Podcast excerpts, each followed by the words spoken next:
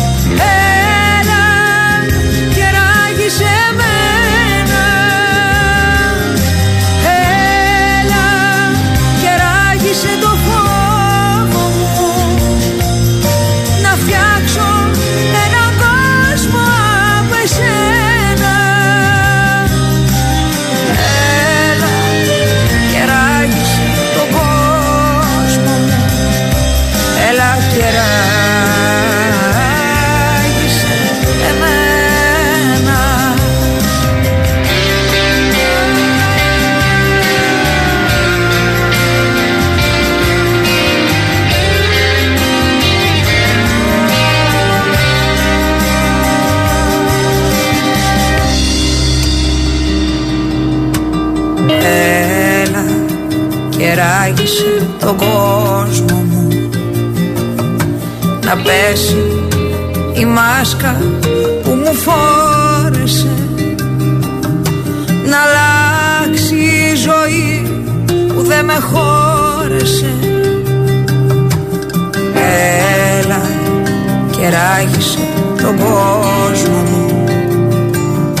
Τον κόσμο αυτόν που ξέρει το καλό θέλει την ψυχή και το στανιό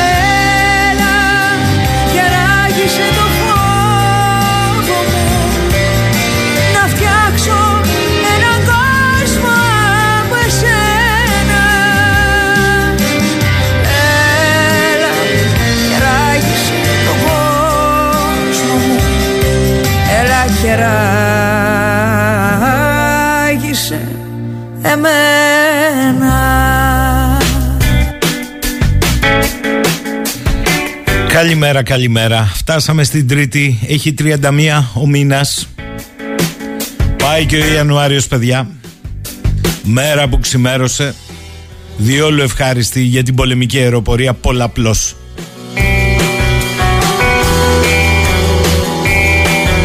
Νεκρός έχει ανασυρθεί ο ένας από τους δύο πιλότους Αναζητείται ο κυβερνήτης του σκάφους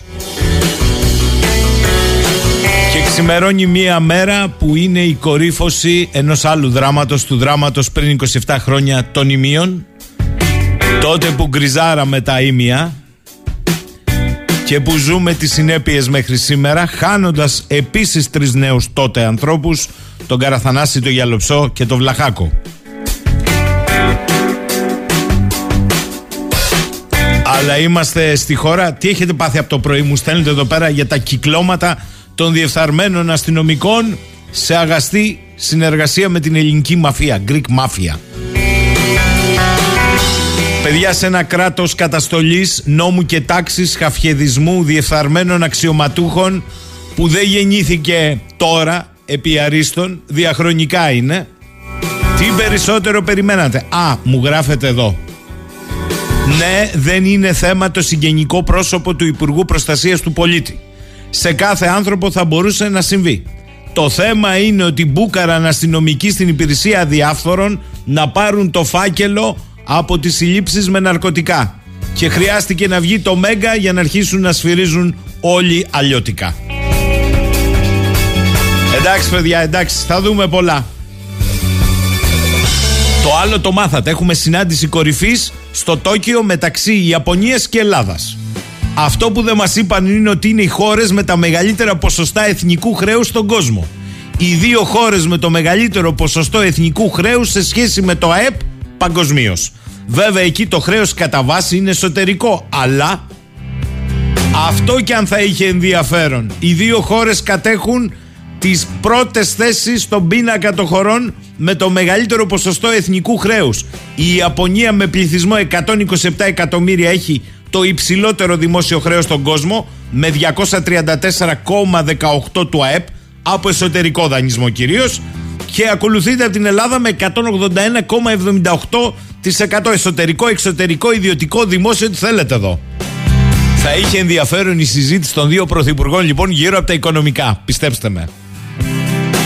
Την ώρα που οι τιμές του φυσικού αερίου έχουν αποχωρήσει, υποχωρήσει στα πριν του πολέμου επίπεδα, η, ψηλά ήταν και τότε, η Ελλάδα πρωταγωνιστεί πανευρωπαϊκά στην ακρίβεια στο ρεύμα.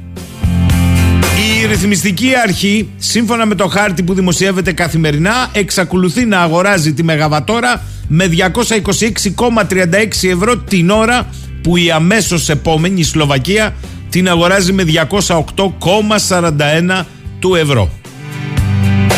Στο μεταξύ, αυτό που δεν μάθατε είναι ότι η Πρωθυπουργός της Ιταλίας, η κυρία Μελώνη, επισκέφτηκε στη Λιβύη, όπου συναντή, τη Λιβύη, όπου συναντήθηκε με τον Πρωθυπουργό της Κυβέρνησης Εθνικής Ενότητας, τον κύριο Τμπέιμπα. Το ωραίο είναι ότι ενώ όλη η Ευρωπαϊκή Ένωση και ο Οργανισμός Ηνωμένων Εθνών και η ΛΥΠΗ λένε ότι δεν μπορεί να υπογράφει διεθνείς συμφωνίες σε αυτή η κυβέρνηση, καθώς μεταβατική, ώρα τις συμφωνίες με την Τουρκία. Μια χαρά υπέγραψε συμφωνίες η κυρία Μελώνη για την αύξηση της παραγωγής φυσικού αερίου και η άλλη για το μεταναστευτικό. Μετά από αυτά η Τουρκία πήρε αέρα, σου λέει η Ιταλία το κάνει γιατί όχι και εμείς. Η Ελλάδα, απροπό, δεν διαμαρτυρήθηκε για αυτή τη συμφωνία της Ιταλίας με μια κυβέρνηση μεταβατική. Μετα... Ε, διαμαρτυρηθήκαμε για την άλλη της Τουρκίας. Ε, η Τουρκία περνάει από την Εθνοσυνέλευση την άλλη για να καταλάβετε πώς γίνονται τα παιχνιδάκια διεθνώς. Καλημέρα Γιάννη, λέει ο Γιάννης εδώ δώσω καλημέρα. Μπορεί να είναι. Αχ, βρε Γιάννη. Εν τω μεταξύ, επειδή είμαστε έτσι πως είμαστε με το ρεύμα, να σας πω το νέο. Σήμερα το πρωί ο Υπουργός Ενέργειας και Περιβάλλοντος, κύριος Κρέκας, ανακοίνωσε, προσέξτε σικ διατύπωση, τι αλλάζει στην επιδότηση ρεύματος τον Φεβρουάριο. Οι καταναλωτές, είπε ο Υπουργός, θα έχουν την ενέργεια που χρειάζονται. Είμαστε σε περίοδο δραστικής αποκλιμάκωσης των διεθνών τιμών ενέργειας και με βάση αυτό ανακοινώνω νέες τιμές στην κρατική επιδότηση. Έως 500 κιλοβατόρες, 40 ευρώ ανά μεγαβατόρα, αφορά το 90% των νοικοκυριών, εφόσον μειώσουν κατά 15% την κατανάλωση σε σχέση με πέρσι. Για μεγαλύτερες καταναλώσεις, είπε ο Υπουργός πριν από λίγο, ισχύει η ίδια επιδότηση με μία προπόθεση. Η κατανάλωση να είναι μειωμένη κατά 15% σε σχέση με πέρυσι. Στα νοικοκυριά που είναι ενταγμένα στο κοινωνικό οικιακό τιμολόγιο η επιδότηση στα 88 ευρώ. Στα επαγγελματικά τιμολόγια επιδότηση σε 20 ευρώ η Μεγαβατόρα και στους αγρότες στα 40 ευρώ. Με λίγα λόγια, ο Υπουργός επιβεβαίωσε ότι έρχονται ραγδαίες αλλαγές με μειώσεις του πόρους που διατίθενται για τη στήριξη των νοικοκυριών και τώρα μένει να δούμε σε τι βαθμό τα νοικοκυριά θα βρεθούν αντιμέτωπα με εκπλήξεις και αυξήσεις στους νέους λογαριασμούς ρεύματος που θα έρθουν ή δεν θα βρεθούν. Να το πω κι αλλιώς. Εν τω μεταξύ, μη στεναχωριέστε, το Ηράκλειο είναι μέσα στις περιοχές που η αμόλυδη φτάνει στα 2 ευρώ. 1,96. Καλά πάμε. Και από αυτό θα ξεκινήσουμε σήμερα. Διότι έχω το φίλο μου, τον οικονομέτρη αναλυτή, τον Γιώργο Αδαλή, που έγραψε ένα καταπληκτικό άρθρο στο SL Press που εξηγούσε γιατί παντού πέφτουν οι τιμές έτσι. Και ενώ πέφτει και το πετρέλαιο, δεν πέφτουν οι τιμές των καυσίμων. Αλλά σήμερα θα το εμπλουτίσει και περισσότερο. Διότι ο Υπουργός μιλάει για ραγδαία αποκλιμάκωση των τιμών. Όντως έτσι είναι. Και γι' αυτό αφαιρεί την κρατική επιδότηση. Τι θα δούμε στο λογαριασμό, ειδικά στην Ελλάδα, είναι άλλο θέμα. Καλημέρα κύριε Αδαλή. Καλημέρα κύριε Σαχίνη. Γιατί πέφτει το πετρέλαιο αλλά δεν πέφτουν οι τιμές; Α, ξεκινήσω από αυτό κατευθείαν. Γιατί όπως σας είχα πει η Ευρωπαϊκή Ένωση όταν σχεδιάζει έπρεπε να βάλει πλαφόν αλλά έπρεπε να βάλει πλαφόν στην ανοησία. Όχι στις τιμές σε προϊόντα ρώσικα ή δεν ξέρω και εγώ ε, τι άλλο μπορεί να ήταν. Και επειδή η οικονομία λειτουργεί με νόμους οι οποίοι είναι ε, στα πρότυπα των νόμων των φυσικ, της φυσικής ο οποίος τους παραβαίνει ε, από εκεί και πέρα πρέπει να λογοδοτήσει για τα αποτελέσματα που φέρνει της ολέθριας στρατηγικής αυτής. Άλλωστε θα σας υπενθυμίσω ότι ε, αυτό το οποίο θα εξηγήσουμε τώρα σε δύο λεπτά και θα το καταλάβει εύκολα ο κόσμος ε, το είχα προβλέψει 17 μήνες πριν ότι θα συμβεί εάν ε, προχωρήσετε σε στρατηγική κυρώσεων απέναντι στη Ρωσία. Γιατί, Γιατί δεν είμαστε έτοιμοι. Ως σκληρός επικριτής του Πούτιν, πολύ θα ήθελα να το επιβάλλουμε κυρώσεις για αυτά που έκανε με τη Μέρκελ όταν σύσσωμο το ελληνικό πολιτικό σύστημα από όλες τις πλευρές παρακαλούσε την Μέρκελ για ένα μνημονιάκι και τον Πούτιν για, ε, ε, για ένα λίτρο κάψιμα για φθηνότερες τιμές κατά ένα σέντ. Παρακάλια γονατιστή κύριε Σαχίνη κάνανε. Ένθεν κακήθεν. Και τώρα βγαίνουν κάποιοι και μου το παίζουν ότι είναι ε, ιδιώκτες του Πούτιν. Αν είναι δυνατόν. Αυτοί οι οποίοι δεν ήθελαν καν να ακούσουν ότι η στρατηγική, όταν τους λέγαμε ότι η στρατηγική της Ευρώπης που εξαρτάται όλο ένα και περισσότερο από την ε, Ρωσία είναι ολέθρια και πρέπει να προχωρήσουμε σε εξορίξη υδρονανθράκων και αύξηση της παραγωγής μας, διότι έρχονται μαύρες μέρες και σκοτεινοί καιροί. Λοιπόν, δεν γίνεται έτσι. Δηλαδή, να θες να κάνεις κυρώσεις χωρίς όμως να είσαι έτοιμος. Χωρίς να έχεις υποδομές, χωρίς να έχεις σταθμούς LNG, χωρίς να έχεις εναλλακτικές λύσεις, να κλείσεις δηλαδή συμφωνίες με άλλους και χωρίς να κοιτάξεις να εκμεταλλευτεί. Ό,τι κάνουν οι ΗΠΑ δηλαδή. Να κοιτάξεις να εκμεταλλευτείς τους δικούς σου πόρους, τόσο ώστε να απεξαρτηθείς πραγματικά. Όχι να απεξαρτηθείς από τον Πούτιν και να εξαρτηθείς στους ε, Καταριανούς και να τρέχουμε τώρα με σούσει της κρίσης με σκάνδαλα Qatar Gate. Έρχονται κι άλλα. Τώρα λοιπόν, επειδή δεν έδωσα καθόλου σημασία όταν είχα γράψει τα, τα δύο άρθρα ε, σχεδόν πριν 1,5 χρόνο για το τι θα πάθουμε από τις κυρώσεις και το πάθαμε ήδη. Ε, και ειδικά το δεύτερο αυτό που, ε, που, που, έγραφα για τα διηληστήρια. Προσοχή στα διηληστήρια.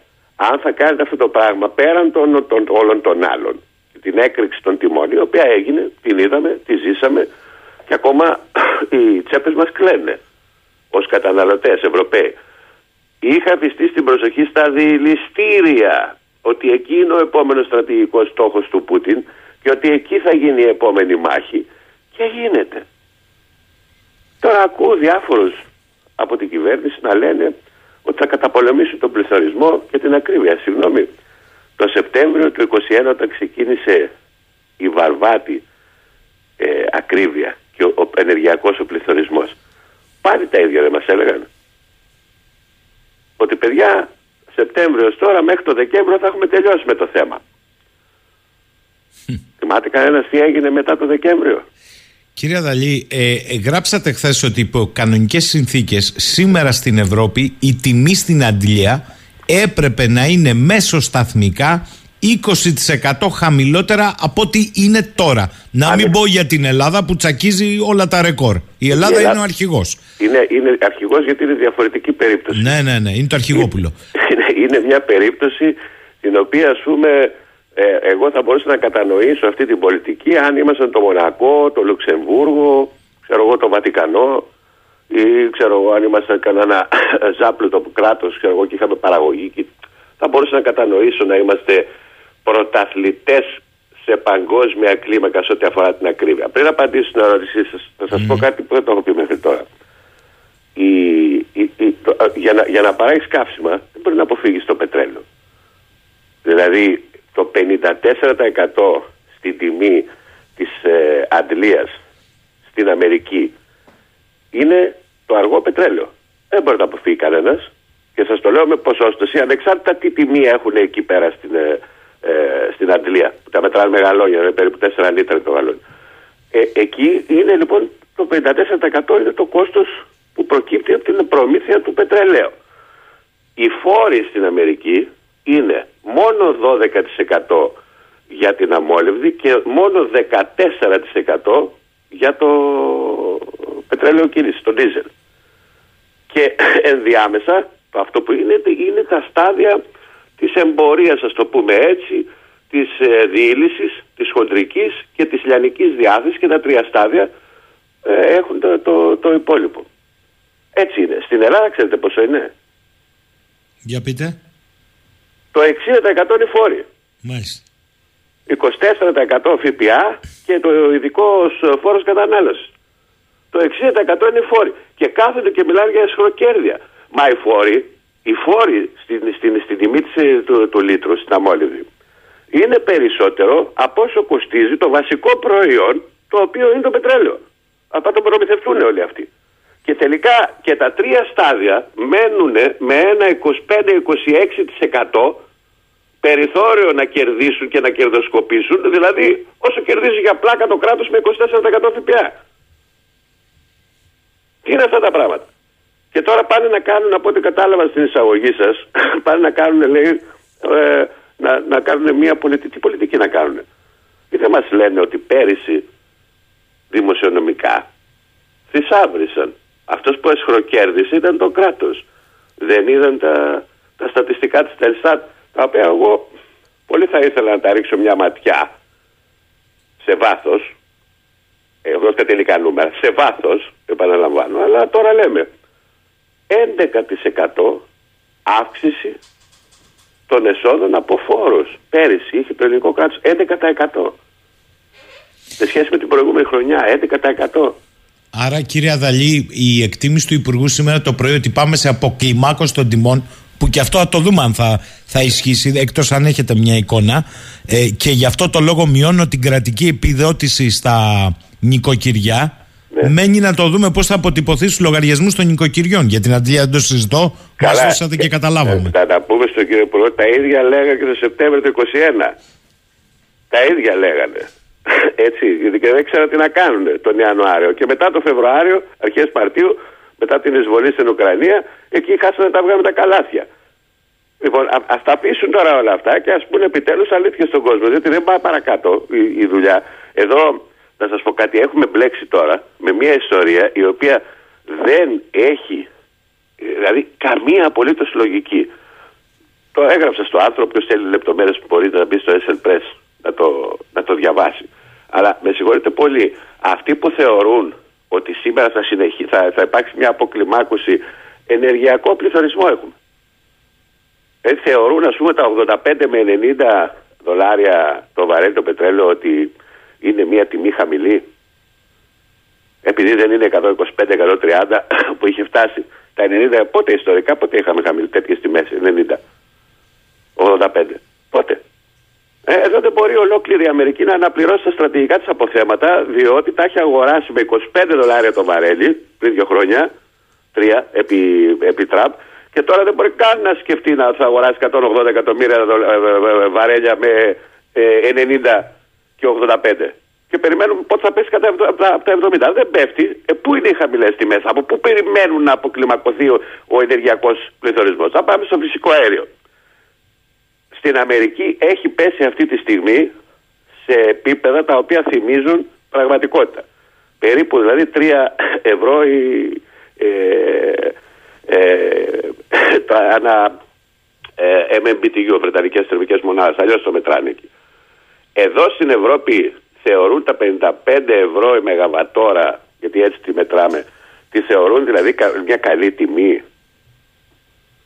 Αρτίστε, πάρτε ένα τηλέφωνο, εσείς που στέκρετε ο δημοσιογράφος, πάρτε ε, τον Υπουργό, πάρτε έναν μέσα από το Υπουργείο και του πείτε πώς λες στον κόσμο αυτά τα πράγματα, άνθρωπέ μου. Τα 55 που είναι σήμερα πεσμένο. Ναι, πράγματι είναι πολύ πεσμένο.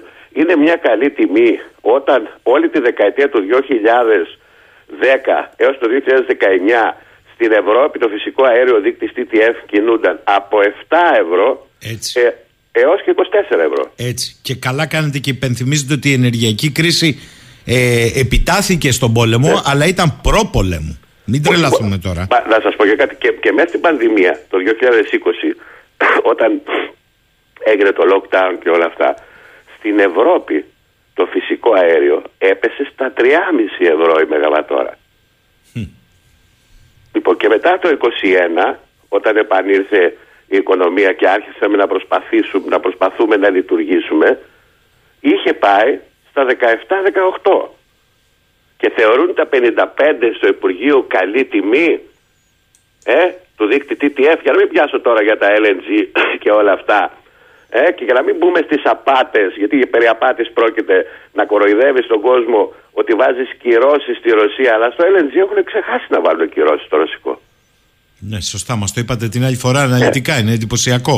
Ναι, και, πα- και πάρε, πάνε οι, οι Ιάπωνες και συνεταιρίζονται με τις εταιρείες του, του Πούτιν, με κοινές εταιρείες και συνεταιρίζουν, είναι συνέτεροι από τον Αύγουστο πέρυσι. Συνέτεροι, πώς το λέω, επενδυτές με δύο μεγάλες εταιρείες για, να- για παραγωγή LNG, προμήθεια LNG από τη Ρωσία, οι Ιάπωνες και για να βγάζουν και κάτι πίσω. Αυτοί να το πουλάνε στην Κορέα, στην ε, Νοτιοανατολική Ασία και όλα αυτά. Που, πά- που, που, που, που, που, που- δηλαδή, ποια είναι η λογική αυτή τη στιγμή ο Σούνακ, ο Ενδός, ποια λογική κουβαλάει μέσα στο κεφάλι του, όταν λέει ότι εγώ είμαι το Ζελένσκι και θέλω να του στείλω άρματα, αυτά τα, τα αγγλικά της αγγλικής κατασκευής, να του στείλω το ένα, να του στείλω το άλλο και ίσως τους στείλω και αεροπλάνα και να κάνουμε και να, να πούμε σκά πόλεμο δηλαδή, αυτό μας λένε.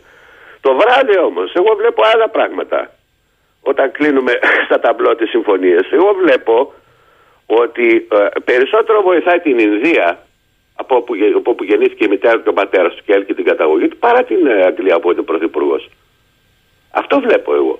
Διότι σε ανύποπτο χρόνο πάλι σας είχα πει ότι η αλλαγή του δόγματος από ε, Asia Pacific σε Indo-Pacific και η AUKUS η οποία μπήκε στην ειδησιογραφία πο- με πολύ δύναμη και όπως δυνατά μπήκε έτσι δυνατά βγήκε κιόλας. Σωστό. Σωστό. Πιστεύω- Δυνατά βγήκε. Ναι, ναι, Έχει δεν την εξαφανιστεί ακούτε. αυτή η συμφωνία. Έχετε δίκιο. Λοιπόν, αυτό ήταν μια κίνηση αντίδρασης και στη συμφωνία των Γάλλων με το Ιράκ που έγινε, έγινε η Total Energies και πήραν ένα τεράστιο κομμάτι και, και, και άλλαξαν το status quo, στην, το γεωπολιτικό στην περιοχή σε τέτοιο βαθμό ας πούμε, που τρέχουν όλοι και δεν φτάνουν εκεί με τα 27 δις επένδυση Total Energies. Αλλά ήταν όμως και ότι η Ινδία την ίδια ακριβώς περίοδο έκανε μια συμφωνία ανοίγοντας ένα νέο ναυτικό δρόμο, μια καινούργια ε, ένα καινούριο, μια καινούργια εφοδιαστική αλυσίδα από το, το λιμάνι της Μαύρης Θάλασσας στο Ροβοροσίσκ προς το δυτικές ακτές της Ινδίας στο Τζάμναγκαρ. Ε, δηλαδή εκεί δεν είναι, δεν είναι να πεις ότι δεν, δεν το ήξερε το Υπουργείο ή ξέρω εγώ δεν το ξέρανε δικοί μας. Μα σταθείτε, ε, ε, όλοι οι Έλληνες εφοπλιστές ξέρουν γιατί μιλάμε τώρα αυτή τη στιγμή. Δεν σήκωσαν το τηλέφωνο να πάρουν έναν να το ρωτήσουν τι είναι αυτό. Γιατί είναι τόσο σημαντικό. Δεν μπορούν να καταλάβουν ότι σε σχέση με τα δικά μας δηληστήρια αυτό το δηληστήριο έχει 8, 9 και 10 φορές μεγαλύτερη δυνατότητα διήλυσης. Μπορεί να διηλύσει κύριε Σαχίδη 1,3 εκατομμύρια βαρέλια πετρελαίου τη μέρα. Τη μέρα. Άρα η αλήθεια που δεν υπόθηκε ποτέ είναι ότι εντάξει οι κυρώσεις στους ρωσικούς αγωγούς, το παιχνίδι όμως μεταφέρθηκε αλλού. Αυτό δεν μας λένε. Ξέρετε γιατί, ξέρετε γιατί στην Ευρώπη έγραψα ότι θα έπρεπε ήδη τα καύσιμα να ήταν 20% ε, φθηνότερα. Δεν είναι ότι κερδοσκοπεί ο βενζινάς ή ο, χοντρι, ο έμπορος χοντρικής διάθεσης ή το διελιστήριο. Δεν κερδοσκοπούν. Είναι η οικονομία. Διότι α, α, παρα, πα, παλιότερα η Ρωσία πουλούσε περίπου 4,5 με 5 εκατομμύρια βαρέλια δίζελ και αμόλυβδης στυλισμένων προϊόντων γενικά στον πλανήτη την ημέρα. Σε πολύ φθηνές τιμές, διότι η Ρωσική Ομοσπονδία πρημοδοτούσε με έξτρα φοροαπαλλαγές όσους έκαναν εξαγωγές σε διελισμένα προϊόντα. Ενώ σε αυτούς που έκαναν εξαγωγές σε αργό πετρέλαιο είχε βαριά φορολογία. Και έτρεχαν λοιπόν όλοι να, να πουλάνε ε, αυτά τα, τα, τα φθηνά, ε, το, το, το, ντίζελ ας πούμε που είχε μια σημαντική παρουσία, να το πουλάνε φθηνά στην Ευρώπη που το χρειαζόταν για να κινεί τη βιομηχανία της ε, και τρέχαμε όλοι να πάρουμε από εκεί. Και δεν είχε κανένα επιπλέον κόστος στις συμφωνίες, ξέρετε γιατί, γιατί ήταν δίπλα. Τι να κάνουμε τώρα, ο Θεός έβαλε τη γεωγραφικά τη Ρωσία δίπλα. Δεν μπορούμε να πούμε ότι θα της αλλάξουμε θέση τώρα, την πάμε στη Λατινική Αμερική. Δίπλα είναι. Και επειδή είναι δίπλα, κύριε Σαχίνη, το έξτρα κόστος της μεταφοράς ήταν 4 με 5 μέρες τα ναύλα. 4 με 5 μέρες. Τώρα λοιπόν κοιτάξτε να δείτε τι γίνεται. Τώρα ο Σούνακ, ας πούμε, και όλοι οι υπέρμαχοι το πάμε να, μπούμε, να, να διαλύσουμε τον Πούτιν, έχω την εντύπωση ότι πρόκειται περί μαζικής ιστερίας. Γιατί στο τέλος της ημέρας βοηθούν τον Πούτιν. Διότι προσέξτε, ο Πούτιν βλέποντας όλα αυτά έκανε τον σκοτεινό στόλο όπως το είχα γράψει την άλλη φορά, ένα στόλο 120 δεξαμενό πλοίο με τα οποία ε, αποφεύγει τις κυρώσεις και τι κάνει.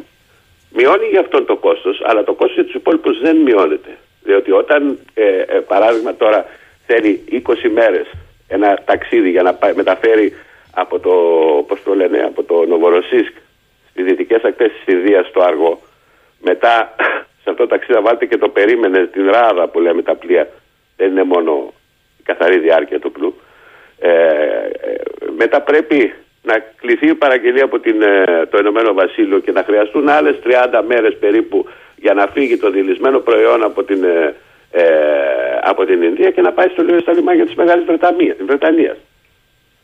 Αυτό το κόστος το επιπλέον των μεταφορικών ποιος νομίζει ότι το πληρώνει; Ποιος το πληρώνει; Ποιος το πληρώνει; Ο καταναλωτής. Όταν, όταν η, η, η Αγγλία δεν είχε εισάγει δηλισμένα προϊόντα ποτέ από την Ινδία. Ποτέ. Και μόνο πέρυσι εισήγαγε 225, αυτά που ξέρουμε, γιατί υπάρχουν και άλλα που δεν ξέρουμε σίγουρα. 225 φορτία.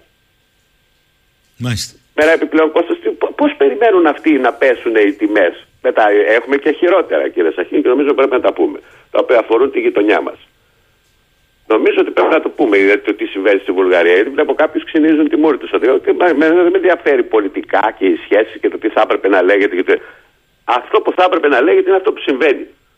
Όταν η Βουλγαρία εξαιρείται από τον κατάλογο των χωρών ε, του εμπάργου στο ρωσικό πετρέλαιο και εισάγει κανονικά μέχρι τώρα, αυτή, σήμερα που μιλάμε, 150.000 βαρέλια τη μέρα ρώσικου πετρέλαιο. Πού πάει αυτό το πετρέλαιο, αναρωτήθηκε ποτέ κανένας.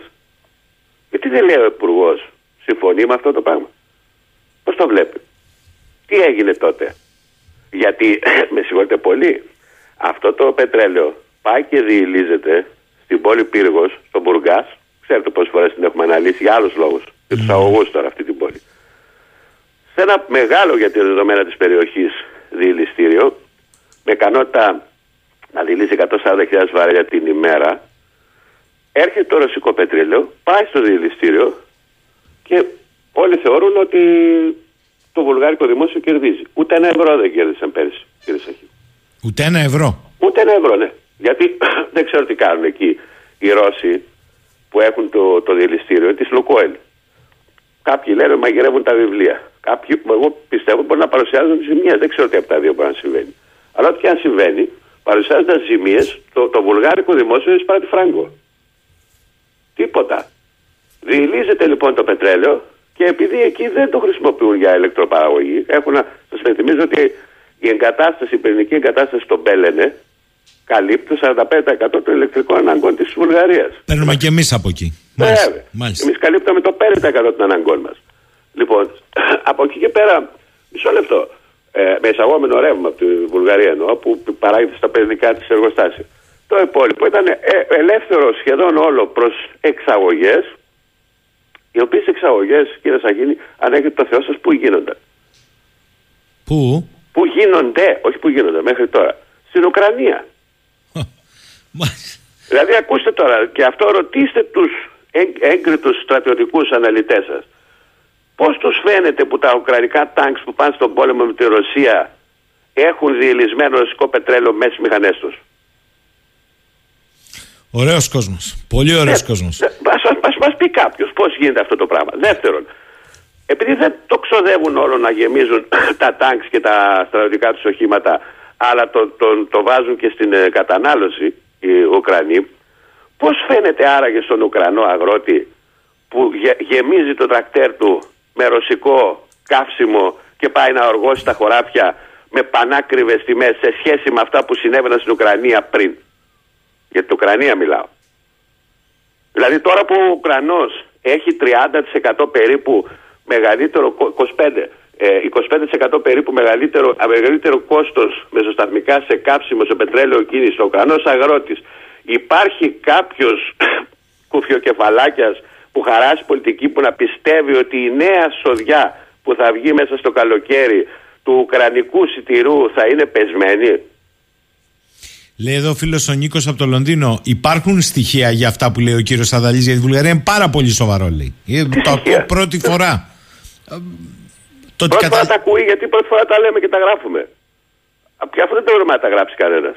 Πώς δεν υπάρχουν στοιχεία; Α μπει στην, ε, στη, στο site της Ευρωπαϊκής Ένωσης να δει και τις δύο αποφάσεις που επιτρέπουν την ε, Βουλγαρία να εισάγει, ε, να εισάγει πε, πε, πώς το λένε, πετρέλαιο. Από εκεί και πέρα, ναι, βεβαίως, οποιοδήποτε πάρει που ασχολείται με, με, την, ε, με την αγορά πετρελαίου, πόσα, βα- πόσες εισαγωγές κάνει κάθε μέρα σε ε, σκο- θα το βρει, δεν είναι και τίποτα δύσκολο. Για ακούστε εδώ ο φίλος ο άλλος ο Νικόλας τώρα. Μισό λεπτό γιατί θέλω να βάζω και τους ακροατές εδώ. Ναι. Ε, Α αφήσουμε λίγο λέει, την Ευρώπη. Ε, έρχομαι στην Ελλάδα, λέει η κυρία Δαλή. Σας έχω ακούσει πάρα πολλές φορές σε όλες τις αναλύσεις. Επιμένετε πως δεν είναι σχροκέρδη αλλά φόροι. Οι ίδιοι φόροι όμως, λέει ο Νίκος, ίσχυαν και πριν τρία χρόνια, αν δεν κάνω λάθος. Τα καύσιμα όμως δεν είχαν 2 ευρώ το λίτρο. Η τελευταία φορά που αυξήθηκαν οι φόροι στα καύσιμα ήταν το 2017. Ναι, έχουμε τους υψηλότερου φόρους. Αλλά όχι μόνο, δεν είναι μόνο αυτό. Αλλιώς λέει να δώσουμε λαιμοσύνη στους δηληστηριάδες, ακούστε το λίγο, στους εφοπλιστάδες και στην υπόλοιπη αλυσίδα. Να θέσω υπόψη και τις αποκαλύψεις με τη μαφία των καυσίμων και την αγαστή συνεργασία με την ελληνική αστυνομία και να ενημερώσω πως οι τιμές πετρελαίου πριν τρία χρόνια ήταν 70 δολάρια και σήμερα είναι στα 78. Άρα δεν είναι ούτε ακριβό το πετρέλαιο που να δικαιολογεί τέτοια άνοδος στι τιμέ στην Ελλάδα. Είναι στα 78 το WTI, είναι στα 89, ήταν προχθές και έχει πάει στα 86. Μάλιστα. Θα διορθώσω. ναι, η- η ερώτηση ποια είναι, αν υπάρχει εσχροκέρδια, δεν Ναι, υπάρχει. ναι, ναι, ναι. Είναι μόνο φόροι, λέει, ή εδώ παίζουν. Υπάρχει περίπτωση σε, ένα, σε μια αγορά η οποία υπάρχουν άνθρωποι να μην υπάρχει ένα ποσοστό που εσχροκερδούν; Πείτε μου εσείς. Αλλά ποιος, εγώ αυτό, αυτό που φωνάζω είναι το εξής. Να εσχροκερδίσει ποιος ο βενζινάς που σας λέω όλο το σύστημα των, των βενζινάδικων σε όλη τη διαμόρφωση των τιμών συμμετέχει κατά 4%. Δηλαδή, συγγνώμη, η εσχροκέρδεια είναι όταν ο βενζινάς, παράδειγμα, αυξήσει ή μειώσει την τιμή 2-3 ευρώ. Αυτό είναι εσχροκέρδεια. Συ- ε, Συγγνώμη, 2-3 λεπτά το, ε, το ευρώ ήθελα να πω. Αυτό είναι εσχροκέρδεια. Πείτε μου, είναι εσχροκέρδεια αυτό; Ποια, ποια είναι η δυνατότητα να διαμορφώσει την τιμή προς τα πάνω το, ο δεύτερος κλάδος της χοντρικής; Να κάνει τι; Πόσο να τη διαμορφώσει προς τα πάνω; 0,03, 0,02. Πόσο να τη διαμορφώσει παραπάνω; Αυτό είναι εσχροκέρδεια. Αλλά και από την εσχροκέρδεια, να σας πω κάτι από την εσχροκέρδεια, ξέρετε ποιος οικονομάει το κράτος. Γιατί μετά έρχεται και προσθέτει το ΦΠΑ. Σωστό αυτό. Μετά έρχεται και προσθέτει το ΦΠΑ. Ο οποίος ΦΠΑ, να απαντήσω στον. ε, είναι μοναδική περίπτωση στον κόσμο που είναι φόρος πάνω σε φόρο, διότι προσμετράται πάνω στον ειδικό φόρο κατανάλωσης. Και αυτό σωστό. Ναι, Λέω- δηλαδή φόρος πάνω στο φόρο. Ακούστε, Και λέει- τα καθόμαστε τώρα εμείς τα κοροϊδευόμαστε ότι εσχροκερδεί ή ο βενζινάς ή αυτός που μεταφέρει τη βενζίνη ή ο, ή ο διελιστή. Λέει εδώ ο Θάνος, καλημέρα. Αυτή τη Ε, Να- Να, βδομάδα. πω κάτι όμως, μισό λεπτό. Ναι, ναι. Μπερδεύουν κάποιοι την εσχροκέρδεια με το, το, την- με το λαθρεμπόριο. Δεν Ναι. ξέρω αν το κάνουν εσκεμμένα. Έχει- Άλλο το λαθρεμπόριο, όπου αν πιαστεί κάποιος και κάνει λαθρεμπόριο ε, ή, κα- ή παίρνει το πετρέλαιο θέρμανση, πετρέλαιο κίνηση, τα γνωστά ή το στρατιωτικό που είχαμε τέτοιες περιπτώσεις και δημοσιογράφοι το είχαν αναδείξει. Λαθρεμπόριο και νοθεία, ναι, έχετε δίκιο. Και λαθρεμπόριο και νοθεία. Εκεί θέλει ξύλωμα και, και πέταμα έξω από την αγορά. Για να μην ξαναπεί ποτέ στην αγορά αυτό. Αλλά αυτό δεν είναι σχροκέρδη. Αυτό είναι κλοπή. Είναι άλλο πράγμα τώρα. Είναι, είναι κομπίνες. Ο, λέει ο Θάνος εδώ, καλημέρα. Αυτή τη βδομάδα που γίνονται οι ανακοινώσεις των αποτελεσμάτων στο Αμερικανικό χρηματιστήριο, ο τομέας της ενέργειας περιμένει αύξηση κερδοφορίας κατά 225%. Άλλος φίλος μου γράφει εδώ, Κύριε Αδαλή, μήπως να κατεβείτε στην πολιτική; Άσχετο. Ε, καλημέρα, λέει. Μπορεί να μας εξηγήσει ο κύριος Αδαλής τι είναι η αναπροσαρμογή TIF, TIF στους λογαριασμούς αερίου που είναι η πιο μεγάλη από το λογαριασμό; Είναι η, η, η, η μεγάλη επιτυχία της πολιτικής τους. Τεράστια επιτυχία της πολιτικής. Δηλαδή, θα, θα, θα στο εξήγησα πριν και για το πετρέλαιο όπου εκεί δεν είναι θέμα ισχροκέρδειας. Δηλαδή αυτό συμβαίνει σε όλη την Ευρώπη. Όταν το, έχουμε χάσει αυτή τη στιγμή τη δυνατότητα της αδιάλειπτης πάυθυνης παροχής μέσω, αγωγούς, μέσω αγωγών και σε πετρέλαιο και σε φυσικό. Τι χάσαμε αυτή. Το καταλαβαίνετε, τι χάσαμε. Και τώρα αυτή τη στιγμή εξαρτώμαστε πότε από τον κυματισμό της θάλασσας, πότε από τον καιρό, πότε αν υπάρχουν ελεύθερα βαπόρια. Για να έρθει εδώ η τροφοδοσία πιο ακριβή διότι τη φέρνουμε από πολύ μακριά. Απλά είναι τα πράγματα. Και το LNG είναι πιο ακριβό γιατί το φέρνουμε από πολύ μακριά. Λοιπόν, τι είναι, τι είναι ποια, ποια κάθονται τώρα όλοι και βρήκανε να απαλλάξουν τις ευθύνες και τους κυβερνητικούς αλλά και την αντιπολίτευση. Γιατί και αυτή, να σας πω κάτι, και πριν τα ίδια έκανε και άμα βγει η αντιπολίτευση κυβερνήσης, τα ίδια ακριβώς θα κάνει. Πάω Γιατί δεν υπάρχει στόχος και όραμα. Εδώ, εδώ να, να, ναι, να, ναι. να, να σας πω κάτι δηλαδή για να βγείτε έξω από τα ρούχα σε σχέση με αυτά που έλεγα πριν. Τώρα μαθαίνω ότι η Ευρωπαϊκή Ένωση, επειδή πήρα χαμπάρι τι γίνεται στη Βουλγαρία, λέει θα απαγορεύσω στη Βουλγαρία να πουλάει ρωσικά προϊόντα στο, στον πλανήτη, διελισμένα ρωσικά προϊόντα στον πλανήτη. Αλλά ξέρετε, βάζει μια εξαίρεση. Πλην της Ουκρανίας. Εδώ γελάνε τώρα. Λοιπόν, ναι, αυτό σας τώρα 3 ε, Φεβρουαρίου θα γίνει. Και ο κόσμος κάθεται και αναζητά πηγές. Τι αναζητάτε πηγές, τι, τι, πού δεν τις βρείτε τις πηγές; Μάλιστα, καταλάβαμε. Εντάξει. Οι πηγές είναι στην αγορά. Όταν τα στελέχη της αγοράς δεν τους καλούν να μιλήσουν, ε, δεν θα μάθει ποτέ κανένας τίποτα τι γίνεται και θα βγουν στο καταλάβαμε... και θα γελάνε. Καταλάβαμε και στον πόλεμο ποιοι κερδίζουν τώρα, κύριε Δαλή. Εδώ μου λέει ένας ε, συμπατριώτης σας, ο Κούλης, ο Κωνσταντινίδης, καλημέρα από τη Θεσσαλονίκη, στον εξαιρετικό και, και ενίοτε απίστευτο κύριο Αδαλή. Θέλω να το ρωτήσω λέει το εξής. Όταν είχε πει ο Πρωθυπουργός μας πέρυσι ότι είμαστε με τη σωστή πλευρά της ιστορίας, υπάρχει περίπτωση να ήξερε ότι θα γενικευτεί ο πόλεμος και ότι θα τραβήξει τέτοιο μάκρο. Ποιος δεν το ξέρει αυτό; Συγγνώμη κύριε Σαχίδη, εγώ σε εσάς, αλλά και σε άλλους έγκριτου συναδέλφους σας. Δεν είχα πει 24 Φεβρουαρίου έγινε, έγινε εισβολή στην Ουκρανία. Και αρχές Μαρτίου, την πρώτη εβδομάδα του Μαρτίου, δεν θυμάμαι ακριβώς, αλλά τότε σε εσάς και σε άλλους είχα πει: Μην περιμένετε Blitzkrieg. Αυτά δεν λέγανε οι πολιτικοί. Ότι η Ουκρανία θα πάει για ένα Blitzkrieg. Τα ξεχάσατε; Ότι θα κάνει μια στραπιαία επίθεση και θα καρακτήσει τη Βουλγαρία και θα έχουμε ιστορίες κτλ. Ποιο Blitzkrieg είδατε εσείς; Με τι; Με τα σαράβανα του Σοβιετικού στρατού που μπούκαν, αφήστε, που μπουκάραν, αφήστε τώρα. Φαινόταν από την αρχή ότι αυτό το πράγμα ήταν μια επιχείρηση ενεργειακής φθοράς της Ευρώπης. Το κατάλαβε όλος ο πλανήτης, μέχρι και στο Βόρειο Πόλο γινόντουσαν τέτοιες συζητήσεις, εκτός της Ευρωπαϊκής Ένωσης. Δεν το κατάλαβαν αυτοί. Αφήστε... Αυτοί δεν το κατάλαβαν. Καταλάβαμε εμείς πολλά σήμερα με το παράδειγμα της Βουλγαρίας. Εδώ βλέπω από τα μηνύματα του. Μπορώ να θέλετε. Προσέξτε, δεν είναι μόνο αυτό. Μην νομίζει ο κόσμος ότι επειδή στην αρθογραφία εσείς ξέρετε καλύτερα τον καθένα με την εμπειρία σας ότι δεν έχουμε απόλυτο χώρο. Πρέπει να πούμε μερικά πράγματα σύντομα, μπορέσετε να διαβάσει ο κόσμος, σου βαρεθεί. Πόσα παραδείγματα άλλα θέλετε να σας πω; Πόσα παραδείγματα; Μήπως ότι προ, προ δύο μηνών χρηματοδοτήσαμε πόλεμο σε Αφρικάνικο κράτος κατευθείαν ως Ευρωπαϊκή Ένωση δίνοντας λεφτά στο στρατό μιας χώρας να πάνε να καταρρύσουν τους αντάρτες, να ματοκυλιστούν δηλαδή εκεί πέρα να, γρήγορα ε, 79 και 60 εκατομμύρια ευρώ κατευθείαν σε λεφτά, όχι σε οπλικό, οπλικά συστήματα, κατευθείαν σε λεφτά στο στρατό μιας χώρας να πάνε να ματοκυλιστούν, να τελειώνει η ιστορία για να πάμε εμείς να πάρουμε το φυσικό αέριο. Τι μου λέτε τώρα; Αυτά είναι έσχη. Αυτά είναι έσχη, με συγχωρείτε πολύ. Ναι, να απεξαρτηθούμε εδώ και τώρα από τον Πούτιν γιατί είναι αυταρχικός. Αλλά όταν μας προτείνανε το, αυτό το γελίο πράγμα, δηλαδή να απεξαρτηθούμε από τον Πούτιν, να πάμε να εξαρτηθούμε στο Ιράν. Δηλαδή και αυτή ήταν, ας πούμε, ξέρω εγώ, το απάβγασμα της δημοκρατίας είναι εκεί, έτσι.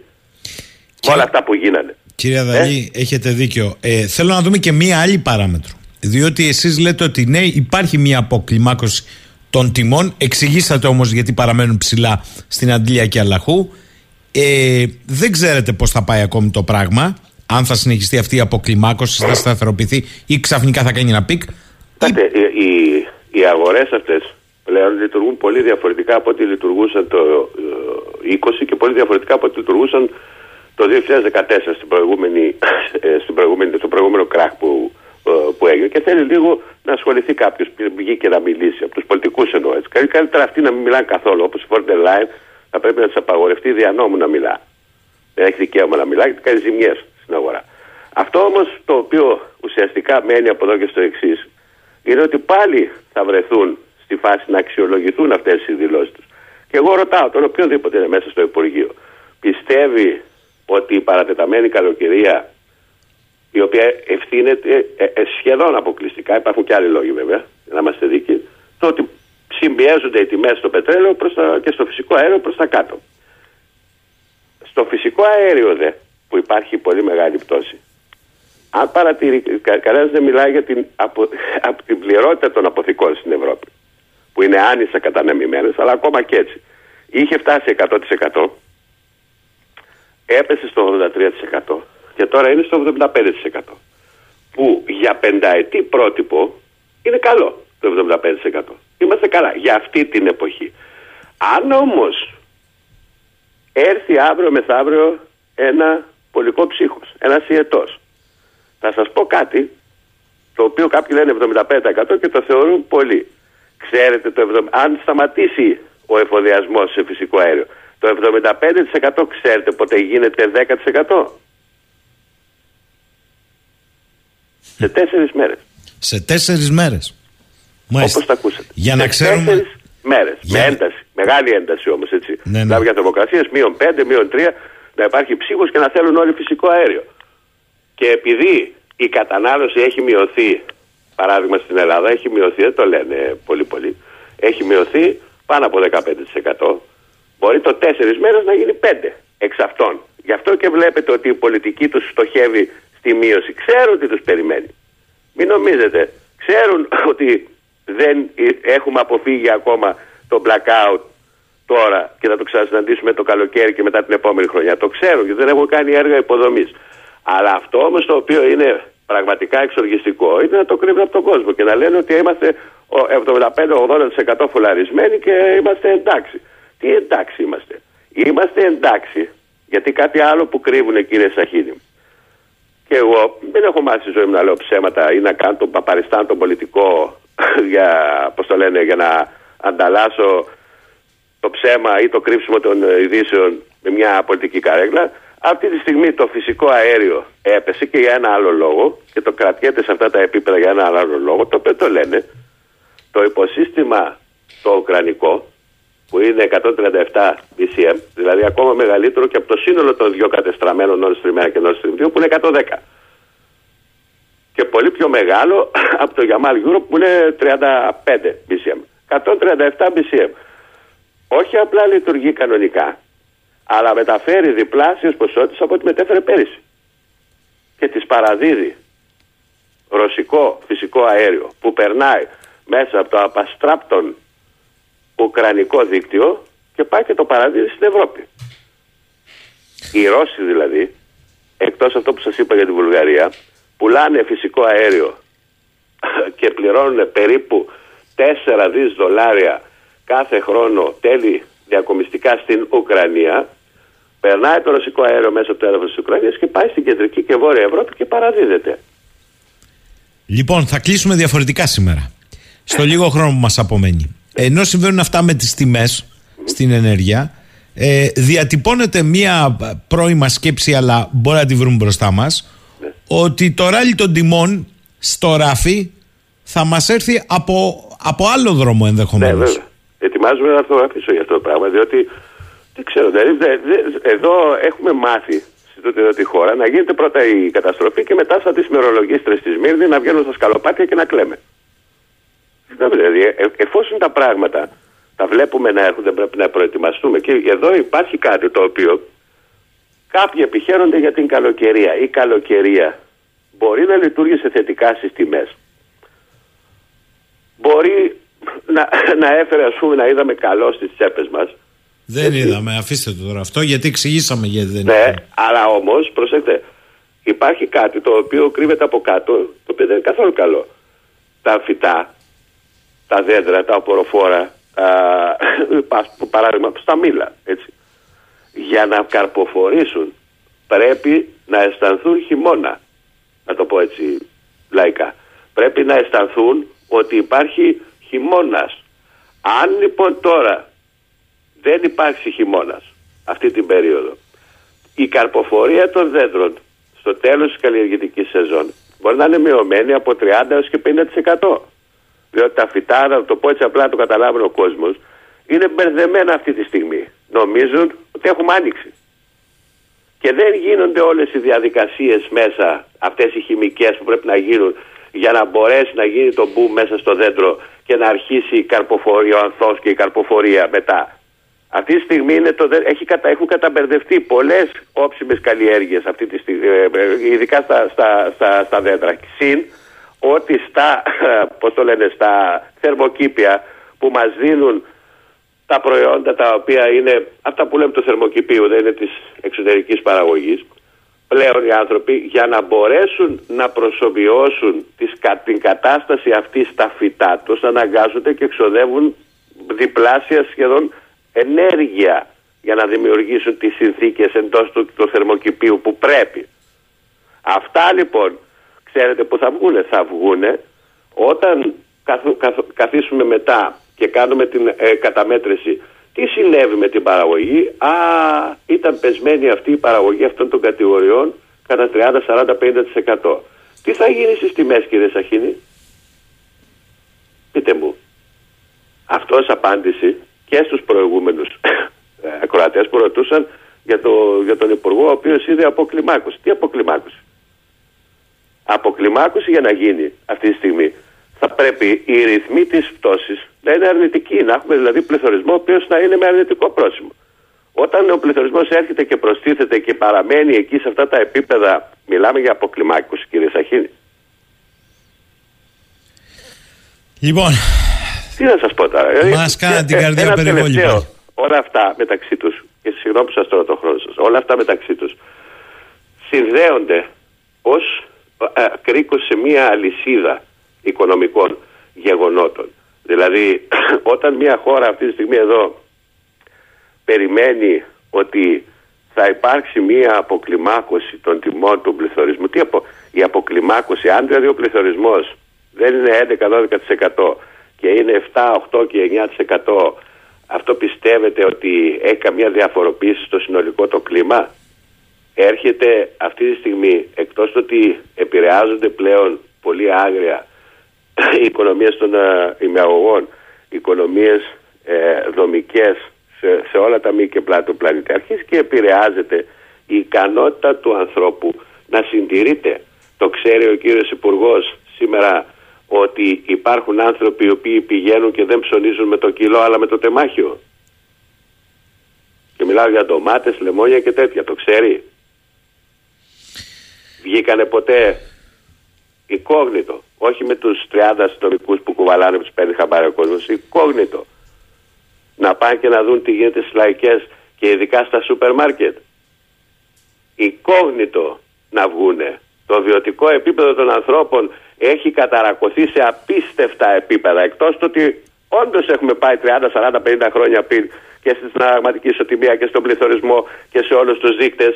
Αυτό το οποίο έχει όχι τσαλακωθεί απλά, καταρακωθεί είναι το βιωτικό επίπεδο των χαμηλόμισθων Ευρωπαίων και Ελλήνων, οι οποίοι είναι αναχώρα από 25 έως και 35% οι οποίοι δεν μπορούν να διαβιώσουν, να, να, δεν μπορούν να ζήσουν αυτή τη στιγμή διότι τα έξοδά τους είναι 30 με 40% περισσότερα από τα έσοδά τους. Αυτούς τι θα κάνει, θα συνεχίσει τα επιδόματα; Για τους αγρότες που έχουν φύγει και έχουν εγκαταλείψει την παραγωγή και έχουν μπει στην ανεργία από το 21 ή έχουν αλλάξει επαγγέλμα, τι θα κάνεις, θα τους φέρει πίσω ή θα χαθεί η τεχνογνωσία και μετά θα πρέπει να εισάγουμε αγρότες από το Πακιστάν ή από το Αφγανιστάν, δεν ξέρω κι εγώ από πού. Τι θα γίνει με αυτά τα πράγματα; Αυτά είναι που πρέπει να τον απασχολούν τον Υπουργό και την αξιωματική αντιπολίτευση και την ελάσσονα αντιπολίτευση και όχι να κάθονται να συζητάνε άλλα αντάλλα.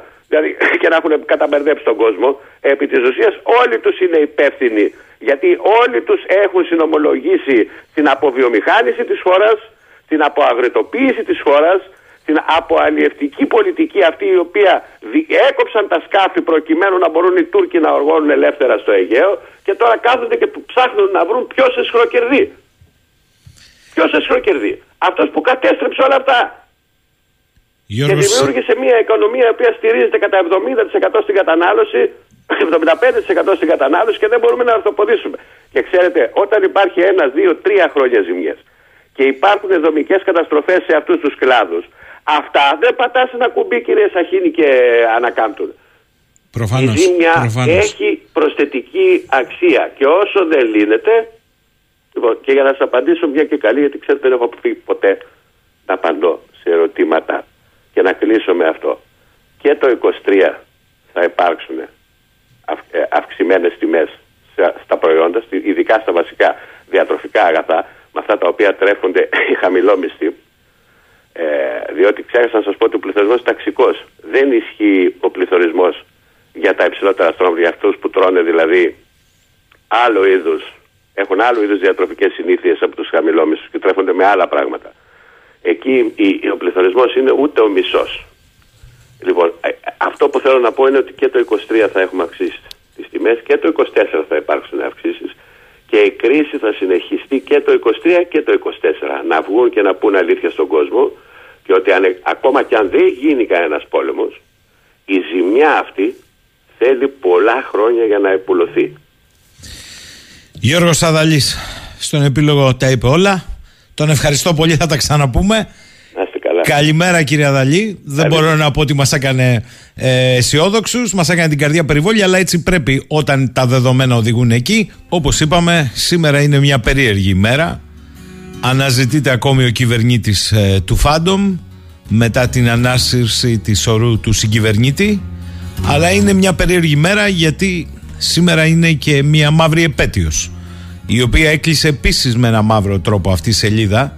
Το γκριζάρισμα από τα ίμια και μετά συνοδεύεται από το θάνατο τριών ανθρώπων που πέταξαν με ελικόπτερο. Του Καραθανάση, του Γιαλοψού και του Βλαχάκου. Και υπάρχει πάντα ένα μεγάλο γιατί σε αυτή την ιστορία.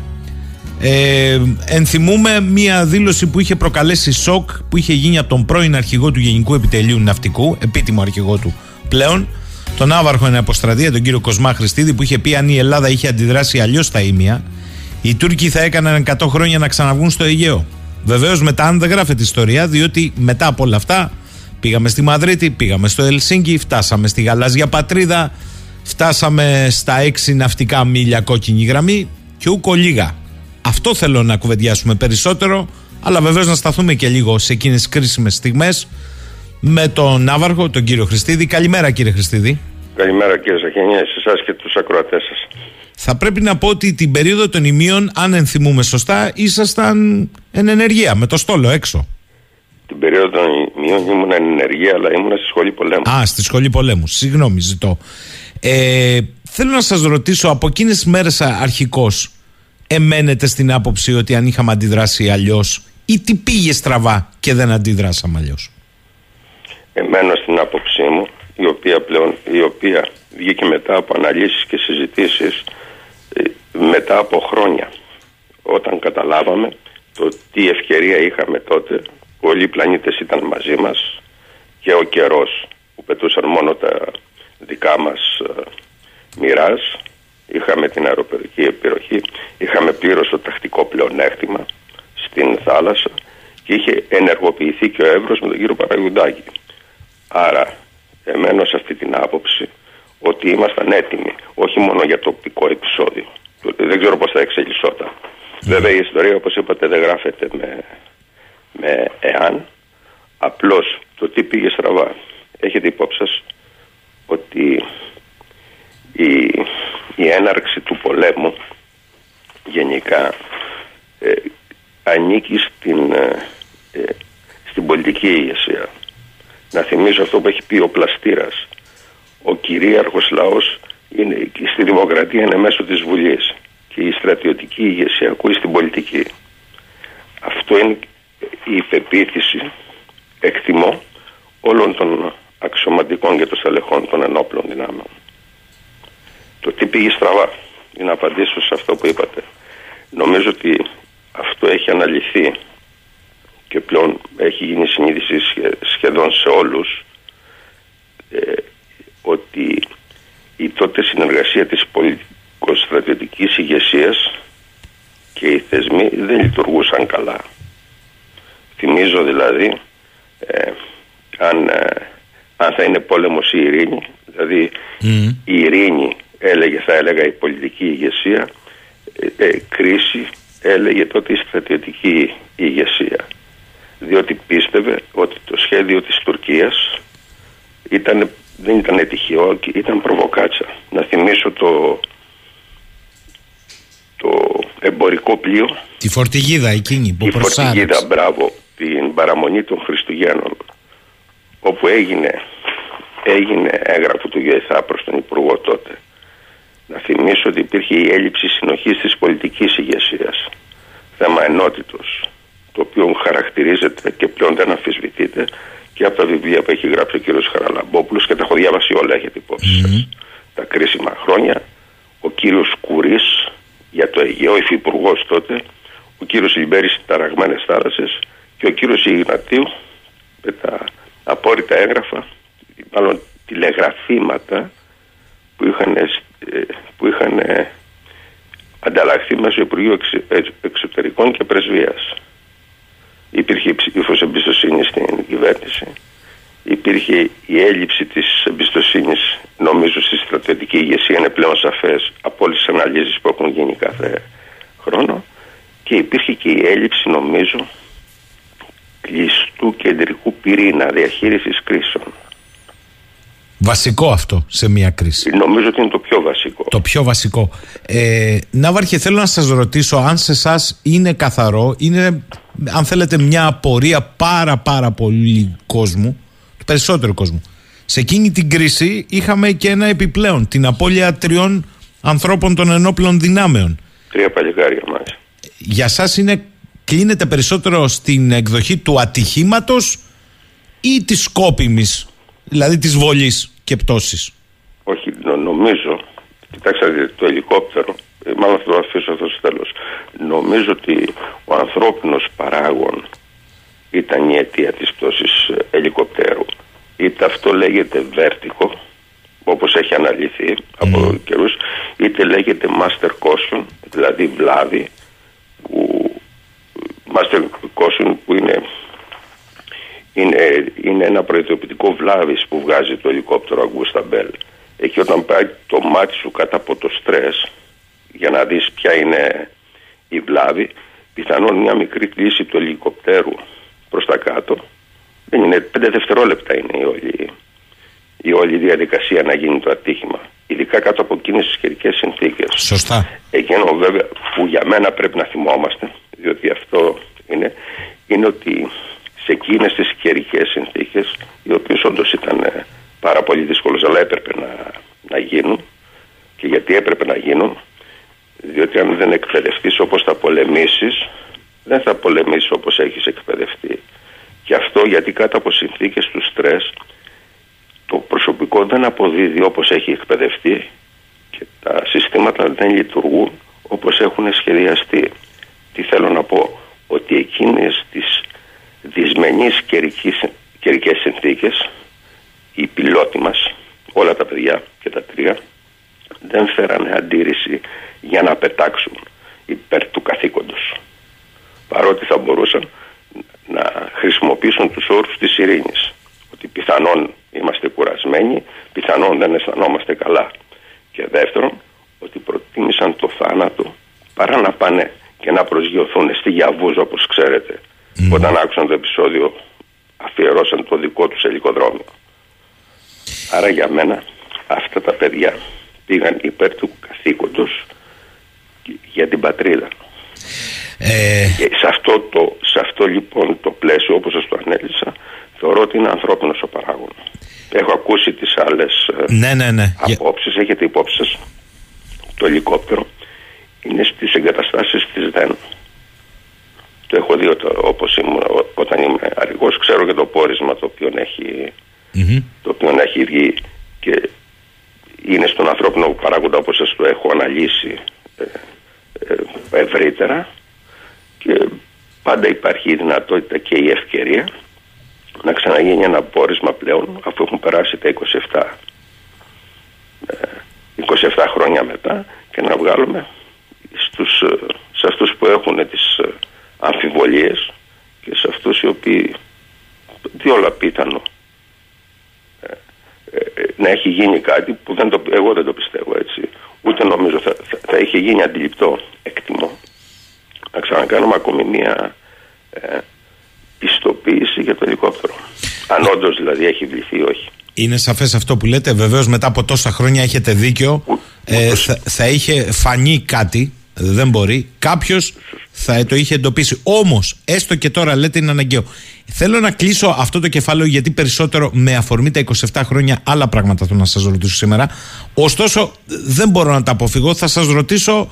Εγώ στρατιωτικός δεν είμαι. Ε, είπατε πολύ σωστά αυτή την αντιγνωμία που υπήρχε, την πολυγνωμία και τη, και τη χαλαρότητα στη διαχείριση, να μην πω κάτι πιο βαρύ, ιδίως από την πολιτική ηγεσία. Στρατιωτικά όμως υπάρχει μία, μία πορεία του απλού κόσμου που δεν γνωρίζει, Ναυαρχέ μου. Πώς είναι δυνατόν να λέμε ότι οι ένοπλες δυνάμεις ήταν έτοιμες είτε για σημειακή είτε για ευρύτερη σύγκρουση, που ήταν, αλλά την ίδια στιγμή να φυλάτουν τη μία νησίδα των ημείων και όχι την άλλη. Δηλαδή στοιχειοδός με απόσταση και με ασφάλεια χρόνου, όποιος το σκέφτεται σήμερα αντιλαμβάνεται ότι δεν μπορεί να φυλάς τη μία και να αφήνει αφυλακτή την άλλη, που είναι δικές σου και οι δύο. Ναι, σωστά. Και, και άλλες 3.000 νησίδες και βραχονισίδε στο Αγίο είναι δικές μας. Σωστό, σωστό αυτό που λέτε. Άτομα τα οποία έχουν αφιερώσει το, την ζωή τους στο στόλο έχουν και όταν εννοώ στο στόλο πλεύσιμα όχι επιτελικά mm-hmm. διότι είναι τελείως διαφορετικά ο προσωμιωτής και το βίντεο game από το να είσαι πάνω στη γέφυρα άρα ανά πάσα στιγμή θα μπορούσε κάποιος να κάνει οποιαδήποτε, οποιονδήποτε αντιπερισπασμό σε οποιαδήποτε βραχονισίδα. Αυτό λοιπόν το εύλογο ερώτημα γιατί δεν, ε, δεν ε, φυλάχτηκε και η δυτική ε, βραχονισίδα νομίζω ότι έχει απαντηθεί. Άρα το θέμα δεν είναι αν φυλάτονταν και η άλλη βραχονισίδα αλλά τι εντολές ελάμβανες από τη στιγμή που έγινε κατάληψή της για την εξάλληψη της κατάληψης ή δεν ελάμβανες. Σωστά; Σωστό. Σωστό. Μάλιστα. Έτσι για να βάζουμε και μερικά πράγματα σε μία τάξη. Θέλω τώρα να πάμε ευρύτερα. 27 χρόνια μετά ε, πέρα από τη μαύρη σελίδα θεωρείτε ότι είναι η ουσιαστική στροφή για το γκριζάρισμα του Αιγαίου; Ε, ναι, να πω κάτι πριν από αυτό που είπατε. Ε, ούτως ή άλλως σε πέντε χρόνια θα μάθουμε την πραγματικότητα και την επιβεβαίωση από τα αρχεία που θα αποδεσμευθούν από τους Αμερικάνους, τα εμπιστευτικά. Μετά από 30 χρόνια έρχεται η επιβεβαίωση. Έτσι, επειδή δεν έχουμε αναλύσει εμείς το θέμα τουλάχιστον σε πολιτικό επίπεδο στην Ελλάδα. Το γκριζάρισμα όντως του Αιγαίου έχει έρθει ε, για δύο λόγους. Πρώτον διότι συμφωνήσαμε στο no troops no ships no flags.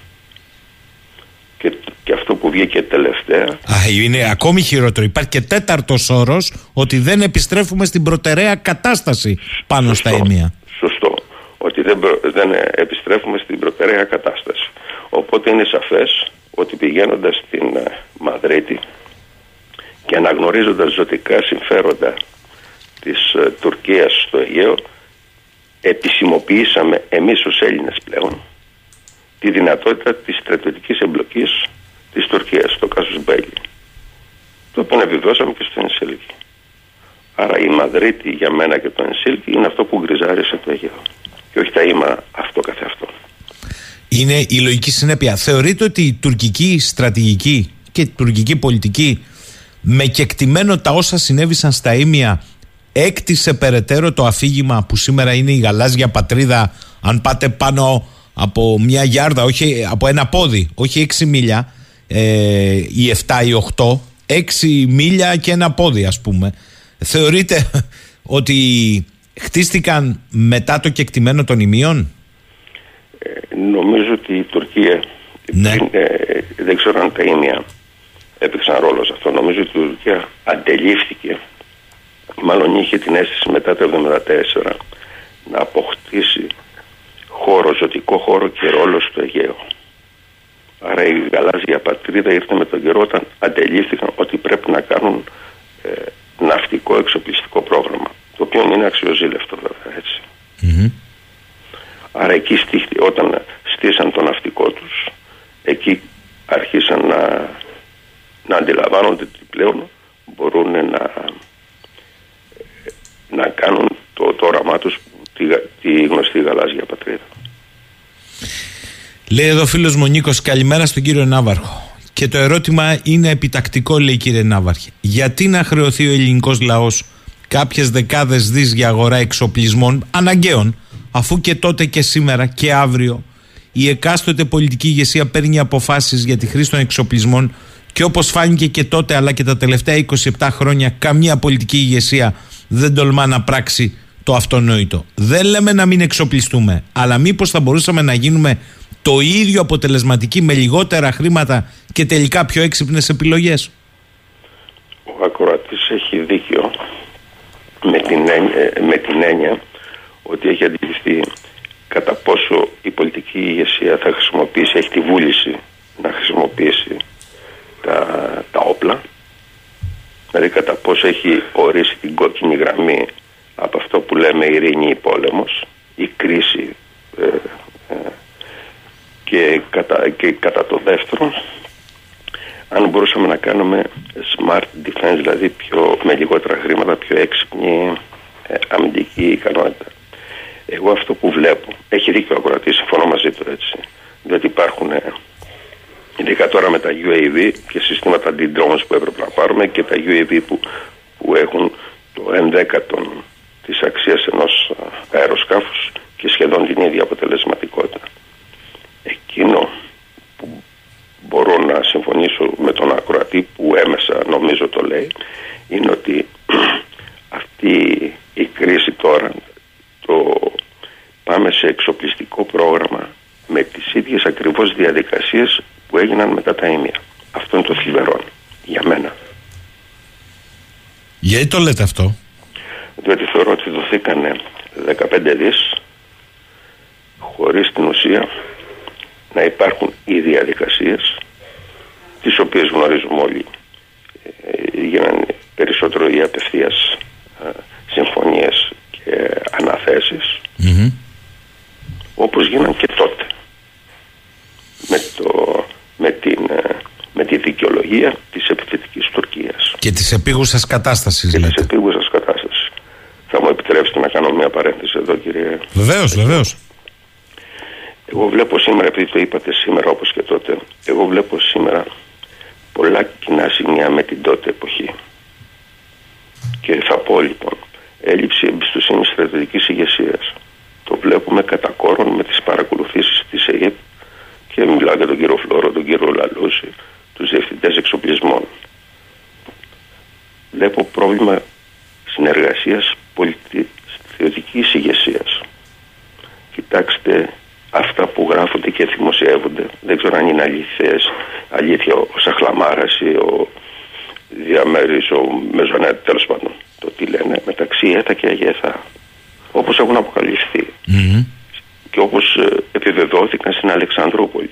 Ένα άρθρο που έχει βγει. Ότι δεν θέλω φωτογραφία πλέον. Ναι, ναι, όχι, δεν είναι επιβεβαίωση ε, απλά άρθρου. Είναι βίντεο. Υπάρχει βίντεο που ο Α, δεν το Υπουργός ήξερα, δεν το ήξερα, δεν το Άμυνας λέει στον πρόεδρο της εκεί νομαρχιακής: Φτάνουν πια οι φωτογραφίες με αυτούς τους γάπου, να μην πω παραπάνω. Ναι, ναι, ναι. Α- Αγεθά και τα λοιπά. Να βγούμε μία πολιτική. Αυτό δείχνει ένα κλίμα. Καλά λέτε. Σωστό. Υπάρχει συνεργασία. Ε, ε, η, ΕΦ, η, η ΠΕΘΑ και και Υπουργείο Εξωτερικών. Εδώ έχω και εγώ προσωπική εμπειρία για τη μην καλή συνεργασία το 12 που ο Αγιεθά κάνει τον Υπουργό Εξωτερικών. Διαχείριση κρίσεων, αυτά που είπα προηγουμένως, κλειστός πυρήνας. Δεν υπάρχει. Δεν υπάρχει Συμβουλή Εθνικής Ασφαλείας, παράδειγμα. Είπαμε, οι θεσμοί, δηλαδή οι δεξιέτα να συνεργάζονται σωστά. Εύχομαι να γίνεται. Και υπηρεσχεί ακόμη και σήμερα ο αέρας. Υπενθυμίζω το ουρού το, του Και τελικά, μέσα σε αυτά, βλέπω ότι η στρατηγική ηγεσία έκανε ορισμένα βήματα. Δηλαδή έκανε ορισμένες αναλύσεις, έκανε το νέο σύστημα κανόνων εμπλοκής, εξυγχρόνισε μερικώς και όχι ουσιαστικά το χειρισμό κρίσεων και άλλαξε και την εκπαίδευση κυβερνητών.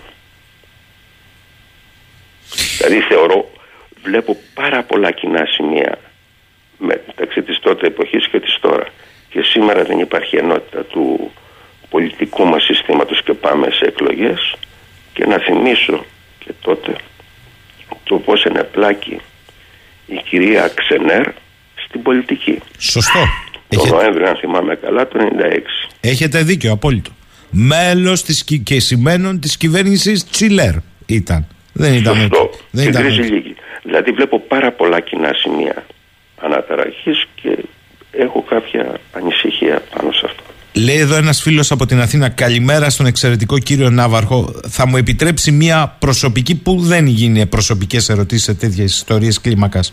Αλήθεια, πώς νιώθει, λέει, σαν αξιωματικός των ελληνικών ενόπλων δυνάμεων, ότι για να υπερασπιστούμε τη χώρα μας τα αυτονόητα, στην τελική πρέπει να πάρουμε το OK για να μην κοροϊδευόμαστε από τους χύψη συμμάχους μας.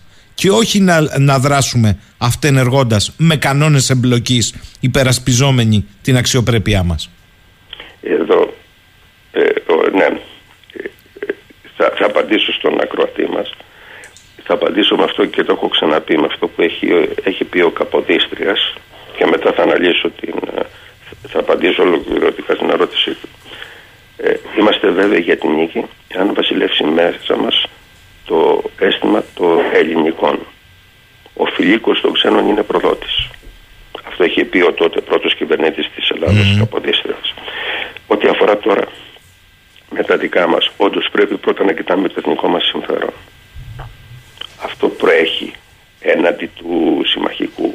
Παρ' όλα αυτά, οι, οι, οι συμμαχίες είναι αυτές που ενισχύουν το πλεονέκτημα της νίκης.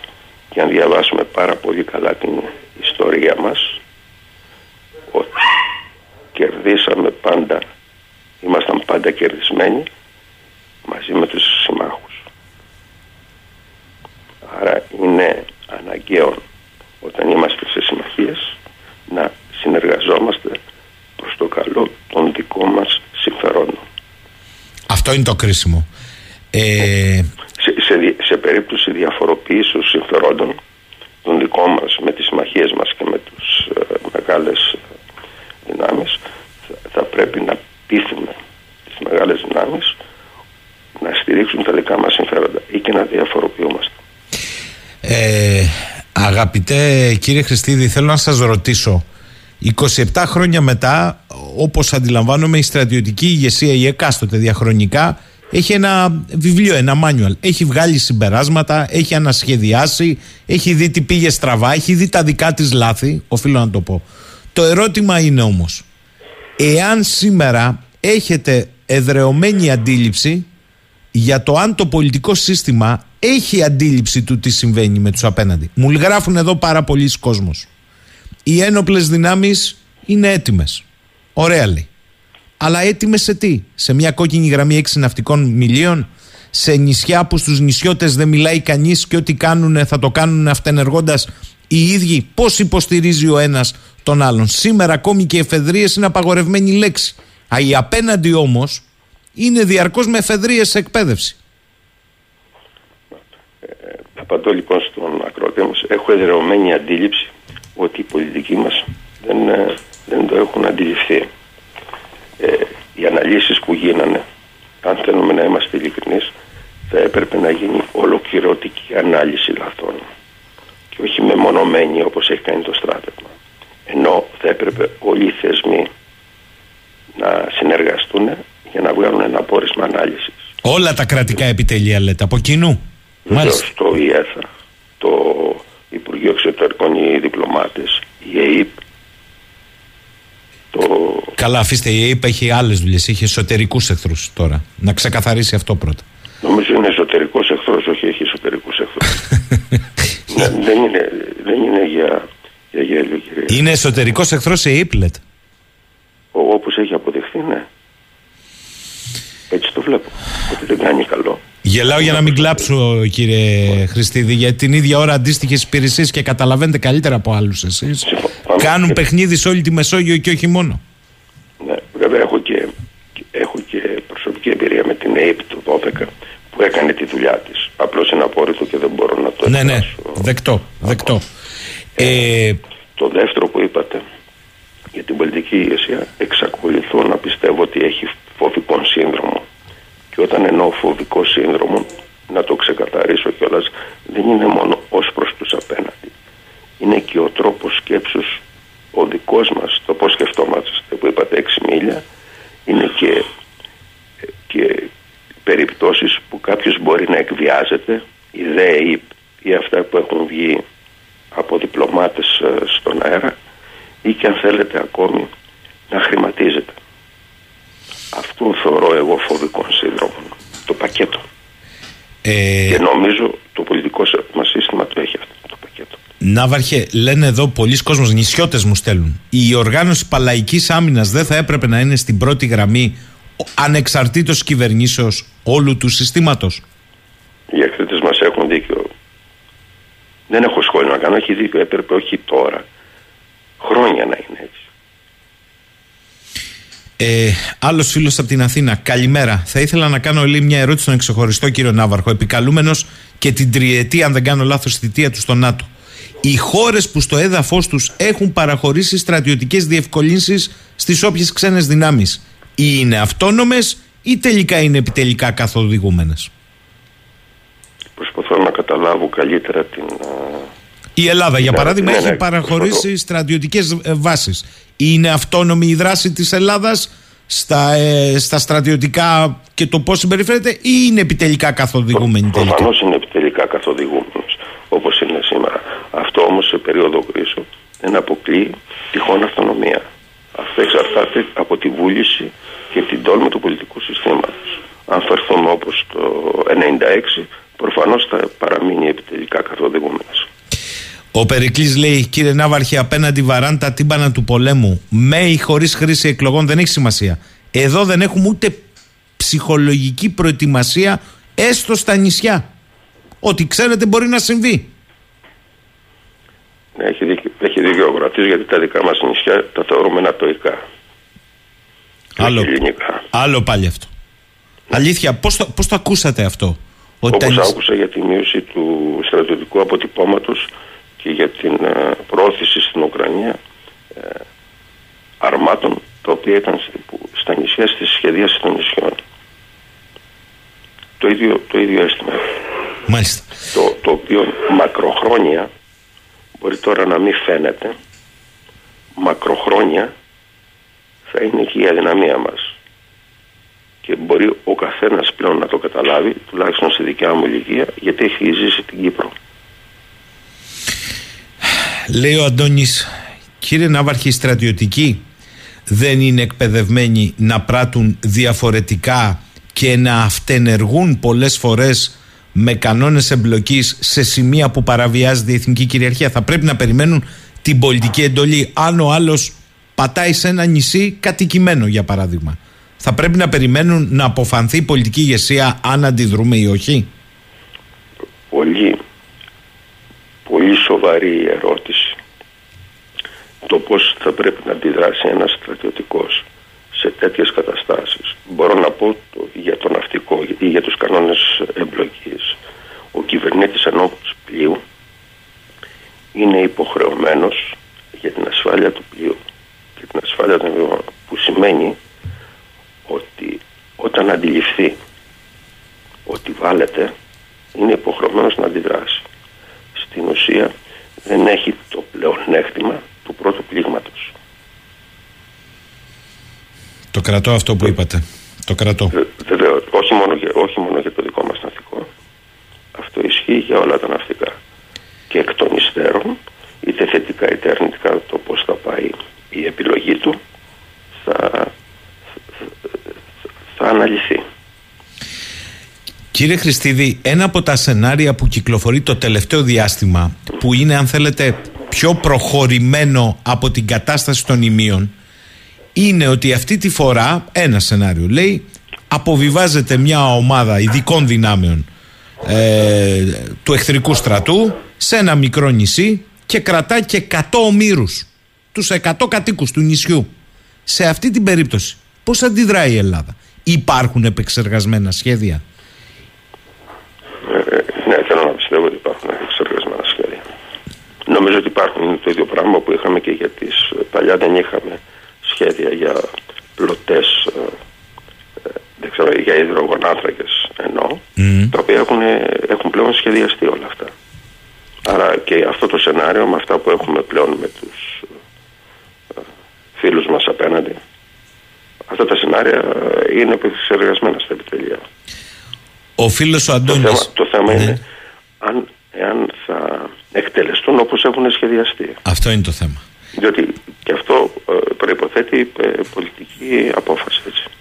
Ο φίλος ο Αντώνης λέει εδώ Κύριε Ναύαρχε αν κάνουμε μια υπόθεση ότι η Τουρκία και λόγω εκλογών και χωρίς εκλογές ε, αποφασίζει να παίξει με ένα επεισόδιο. Η δική σας αντίληψη είναι ότι η απάντηση πρέπει να είναι ισοδύναμη ή σε όλο το πεδίο; Νομίζω και αυτό έχει απαντηθεί μετά τα ίμια, όπως, είναι, όπως έχει καταλήξει ότι η απάντηση θα είναι σε όλο το πεδίο. Εδώ δεν έχουμε όλα αυτά που ακούω είναι ότι η απάντηση θα πρέπει να είναι σε όλο το πεδίο. Ε, παλαιότερα είχαμε το ισοδύναμο τετελεσμένο που κατά την άποψή μου είναι πιο, είναι πιο σωστό. Στην προκειμένη περίπτωση όμως όταν έχεις να κάνεις με έναν τέτοιον αντίπαλο ο οποίος είναι αποφασισμένος λόγω της αναθεωρητικής ε, σκέψης που έχει του οποίου η, τα στελέχη τα ηγητικά στελέχη να πω οι κυβερνήτες ή οι διοικητές ειδικά μετά το 16 είναι τσιχαντιστές ό,τι πει ο πρόεδρος. Άρα να αντιμετωπίσει ένα τέτοιο σύστημα ε, ε, θα πρέπει όσο λογικός και σόφρο να, να είσαι να ανοίξεις την πόρτα του νοκομείου που έχει ανοίξει ο απέναντι.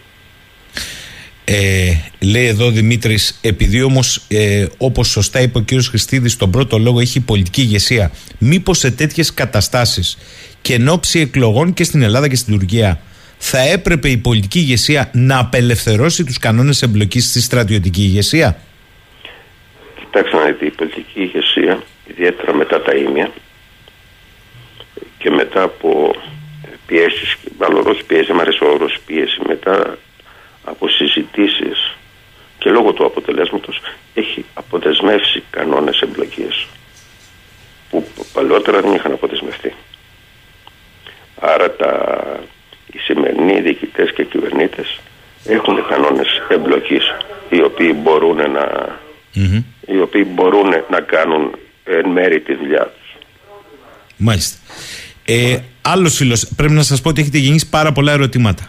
Θα ήθελα, λέει, να μου πει ο κύριος Ναύαρχος, ε, πώς του φαίνεται η άποψη που διατύπωσε στη δική σας εκπομπή ένας άλλοτε διπλωμάτης ψηλόβαθμος, ο κύριος Αϊφαντής, ότι πρέπει να δημιουργηθεί ένοπλη εθνοφυλακή σε όλη την παραμεθόριο και κυρίως στα νησιά, παραμεθόριο και κυρίως στα νησιά, ώστε ο πολίτης να είναι και ο πλήτης και να αναλάβει ο ίδιος σε πρώτη φάση την υπεράσπιση των συνόρων και της χώρας του.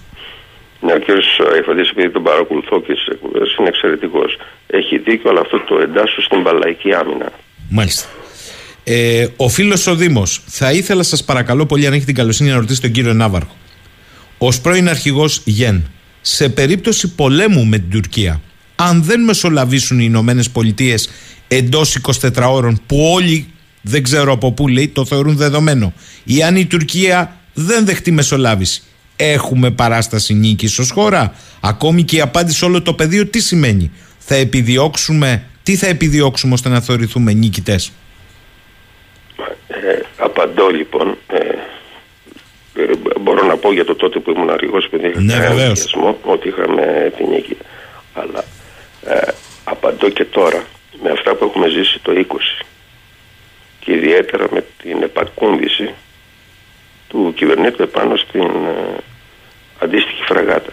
Και οι δύο κυβερνήτες ήταν άρεστοι. Και ο δικός μας και ο δικός τους. Η Ελλάδα απέδειξε ότι είναι καλύτερη. Αυτό μπορώ να το πω και το 2004-2006, αν θυμάμαι καλά, όταν κάναμε βολές ε, αναχέτηση πραγματικών βλημάτων. Δηλαδή ρίχναμε έξω σετ στον εαυτό μας και το αναχαιτήσαμε. Όταν αυτό προσπάθησαν να το κάνουν οι Τούρκοι, το βάλα στα πόδια. Θέλω και πιστεύω ότι εκπαιδεύουμε τον κόσμο μας έτσι ώστε να είμαστε νικητές. Έχει αποδειχθεί και ιστορικά ότι όποτε έχουμε πάει στα ίσα με τους Τούρκους, τουλάχιστον στο ναυτικό, δεν έχουμε χάσει. Και θέλω να πιστεύω ότι έτσι θα είναι και το μέλλον. Πριν σας αποχαιρετήσω, θέλω καταρχάς να σας ε, ρωτήσω, ε, εάν ενθυμούμε καλά, έχετε διαχειριστεί μια κρίση μικρότερων ημείων; Τι μου θυμίσατε τώρα; Ναι, έχω διαχειριστεί. Αυτό έχει γίνει το 12. Ε, Ήταν, το ναυτικό χειρίστηκε δύο επιχειρήσεις, μια ακροσαπόρητη και μια απόρριτη. Η συγκεκριμένη είχε να κάνει με την Ζουράφα. Δεν θα μπω σε λεπτομέρειες. Όχι, να μην το κάνετε αυτό, αλλά δώστε μας ένα ε, περίγραμμα μέχρι εκεί που μπορείτε. Ναι, ναι, μπορώ να μπω σε λεπτομέρεια με την έννοια ότι και τότε η συνεργασία της πολιτικο-στρατιωτικής ηγεσίας ήταν σαν τα ίμια. Δεν ήταν από τις καλύτερες εννοείται. Ο, ο υπουργός είχε εξαφανιστεί. Και ξέρετε σε κάθε κρίση η πολιτική ηγεσία πρέπει να ξέρει τα πάντα για να ξέρει πώς θα το διαχειριστεί. Και το ε, τελικά ήταν επιτυχής η, εκ των υστέρων η επιχείρηση χάρη στις προσπάθειες του στόλου τότε αρχηγός ήταν ο κ. Μασαράκης που είχα απόλυτη εμπιστοσύνη χάρη στις προσπάθειες του στόλου και του λιμενικού και το δεύτερο που έχω να πω για πρώτη φορά που δεν το έχω ξαναπεί ότι η επιχείρηση αναβλήθη λόγω καιρικών συνθήκων και ευτυχώ που αναβλήθη διότι υπήρχαν οι διαρροές. Συγκεκριμένα την, ήταν να γίνει Σαββατοκύριακο όταν πήγα στο, στο αρχηγείο ο υπουργό μου είπε κάτσε κάτω και κοίταξε ποια είναι η κατάσταση στην περιοχή που ήταν σχεδιασμένο να γίνει τότε η επιχείρηση. Και έρχεται λοιπόν σήμερα το μυαλό μου με όλα αυτά που γίνονται στην ΑΕΠ και στι παρακολουθήσει και σε όλα αυτά. Ποιο τελικά παρακολουθεί ποιον. Κάποια στιγμή θα έχουμε την επειδή έχω πάρει απόφαση να μιλήσω για αυτή την επιχείρηση, το, το τι, τι επικίνδυνο είναι αυτή η κατάσταση της κακής πολιτικο-στρατιωτικής σχέσεως των θεσμών και της ΕΕΠ, έχω πάρει την απόφαση μου να μιλήσω. Κάποια στιγμή θα γίνει και αυτό. Οπότε το κρίνετε εσείς, ε, αρχηγέ, αλλά από ό,τι αντιλαμβάνομαι εδώ, ετοιμαζόταν μια κρίσιμη επιχείρηση η οποία όταν φτάσατε τέτα τέτ με τον Υπουργό είχε διαρρεύσει την ουσία. Θα μπορούσε, ναι θα μπορούσε να, να είχε άλλη εξέλιξη. Θα το πω έτσι διαφορετικά. Αντίστοιχη. Γι' αυτό λέγεται και μικρό ήμια. Έχει βγει στον τύπο και το μειονέκτημα πάνω σε αυτό, κατά την άποψή μου, ήταν ότι ε, επειδή είχε επιτυχία η επιχείρηση με εξαφανισμένο τον Υπουργό, που πήρε τηλέφωνο να πει συγχαρητήρια στο ναυτικό και του είπα τα συγχαρητήρια ανήκουν σε όλους αυτούς που συμμετείχαν και όχι στον αρχηγό που είναι στο στο γραφείο του μετά ήθελε να κάνει, να, το, να κάνει σοου στις εφημερίδες και στον τύπο. Και εκεί έβαλα πόδι και του λέω αυτά τα πράγματα δεν αντιμετωπίζονται έτσι. Καταλαβαίνω ότι η πολιτική ηγεσία θέλει να παίρνει τα εύσημα ότι όταν κάτι πάει καλά καταλάβατε τι λέω. Αλλά σε κρίσιμες καταστάσεις πρέπει κάποιος να είναι σόφρον το πώς το αντιμετωπίζει. Απόλυτα καταλάβαμε. Και αυτό και όταν λέω σόφρον δεν λέω για τα 6 μίλια που λέτε ή 6,1. Προφανώς. Γι' αυτό είναι σόφρον η ακρασία. Η αφασία. Η αφασία. Ε, αρχηγέ θέλω να σας ευχαριστήσω που μοιραστήκατε μερικές σκέψεις και φυσικά εσείς κάποια στιγμή όταν αποφασίσετε είμαι βέβαιος ότι θα πείτε και άλλα πράγματα με το όνομά τους είναι ανατριχιαστικό να τα ακούς θέλω να σας ρωτήσω αντί επιλόγου εσείς αυθόρμητα 27 χρόνια μετά, τι κρατάτε από, εκείνη, από εκείνες τις στιγμές σε σχέση με το τι βιώνουμε σήμερα. Τι πρέπει πιστεύετε να κρατήσει ο Έλληνας πολίτης; Καταρχώς σε προσωπικό επίπεδο αισθάνομαι θλίψη και σφίξιμο στην καρδιά. Το δεύτερο, το οποίο νομίζω ότι πρέπει να κρατήσουμε σαν Έλληνες και σαν πολίτες, ότι αφορά το, τις ενόπλες δυνάμεις, το πώς θα εκπαιδεύουμε τα στελέχη μας ε, για να είναι τολμηρά και ανδρεία, δηλαδή πώς θα μάθουμε από τα λάθη μας, να το πω διαφορετικά. Ε, φαίνεται ότι έχουμε μια αλλεργία να μάθουμε από τα λάθη μας ορισμένες κοινωνικές ομάδες και το τελευταίο που νομίζω θα ήθελα να πω σαν επίλογο είναι για τον Έλληνα, ο ίδιος ο Έλληνας να καταλάβει και να, να υπερασπιστεί την ελληνική ταυτότητα την οποία, την οποία μπορώ να πω με δύο λέξεις είναι η αγάπη και ο πολιτισμός αγάπη πολιτισμού θα έλεγα στην αρχαία μας ταυτότητα και ο πολιτισμός της αγάπης στη νέα μας ταυτότητα την Ορθόδοξη. Νομίζω αυτό θα πρέπει να ενδυναμώσει στη ψυχή του Έλληνα για να είναι νικητής. Σας ευχαριστώ θερμά κύριε Χριστίδη για το ότι μοιραστήκατε κάποιες από τις σκέψεις σας και κυρίως γιατί απαντήσατε σε πρώτο χρόνο σε αρκετούς από τους ακροατές σήμερα του 984. Καλή σας ημέρα από το Ηράκλειο. Και εγώ σας ευχαριστώ για την ευκαιρία που, μου δώσατε. Να είστε καλά. Και εσείς. Αυτά λοιπόν από τον επίτιμο αρχηγό Γεν, τον Ναύαρχο Εναποστρατεία, τον κύριο Κοσμά ε, Χριστίδη και όταν φτάνεις σε τέτοια πόστα και ακούς με τόσο περίσκεψη και πίκρα ε, γεγονότα που πόρο απέχουμε και γι' αυτό το λόγο είναι οι ενόπλες δυνάμεις για να απέχουμε οι υπόλοιποι αλλά αντιλαμβάνεσαι από μέσα τι γίνεται. Ένας υπουργός που έλειπε και μετά για την επικοινωνιακή διαχείριση είχαμε αρχίσει διαρροές σε μια σοβαρή επιχείρηση. Ε, τα λεγόμενα μικρά ημεία, το 12 καταλαβαίνει κανείς τι συμβαίνει πολλές φορές. Θα κλείσω με του φίλου του Νικόλα που ακούγοντας τον αρχηγό Γεν, τον επίτιμο αρχηγό Γεν, ε, ενθυμήθηκε ξανά τον Καποδίστρια. Η νίκη θα είναι δική μας αν βασιλεύσει στην καρδία μας μόνο το αίσθημα το ελληνικό. Ο φιλίκος των ξένων είναι προδότης. Και όσον το κατεμέ, όχι μόνο δεν φοβούμε την εγκατάλειψη της Ευρώπης, αλλά και την επιθυμώ. Ένα μόνο φοβούμε, μήπως εφιλότουρκε δυνάμεις δώσουν πραγματικά σχήρας βοηθείας εις τους ολοθρεφτάς μας, αλλά και το τη γνώμη μου δεν αλλάζει είναι συμφερότερον, είναι ενδοξότερον να αποθάνομαι με τα άρματα εις τα σχήρας παρά να υποπέσομαι και άφθης υπό το γιαταγάνι των Τούρκων ζωή Μυριάκης φοβεροτέρα από τον θάνατον.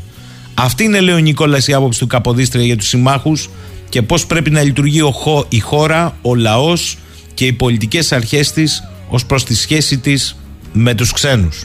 Καλημέρα σε όλους. Νύχτα παλεύω το θεριό και το πρωί από κάμω Ίσα που τρέμει να σβηστεί. Καντήλι που έχει ξεχαστεί Απ' την αρχή τα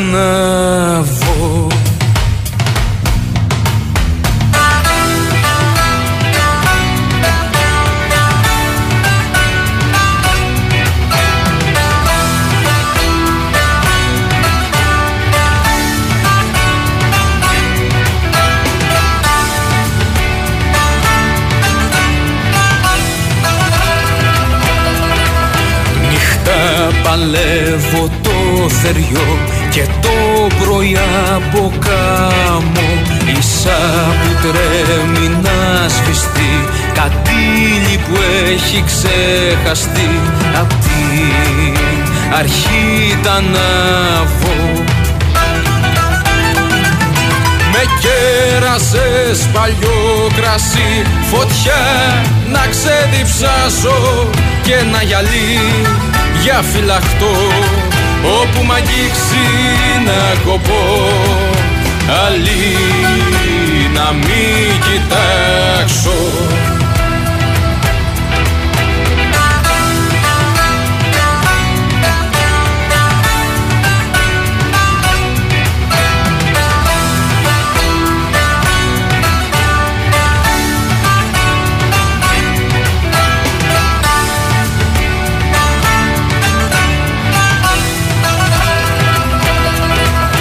αυτά τα αστέρια του ουρανού τόσα τα σ' αγαπώ μου.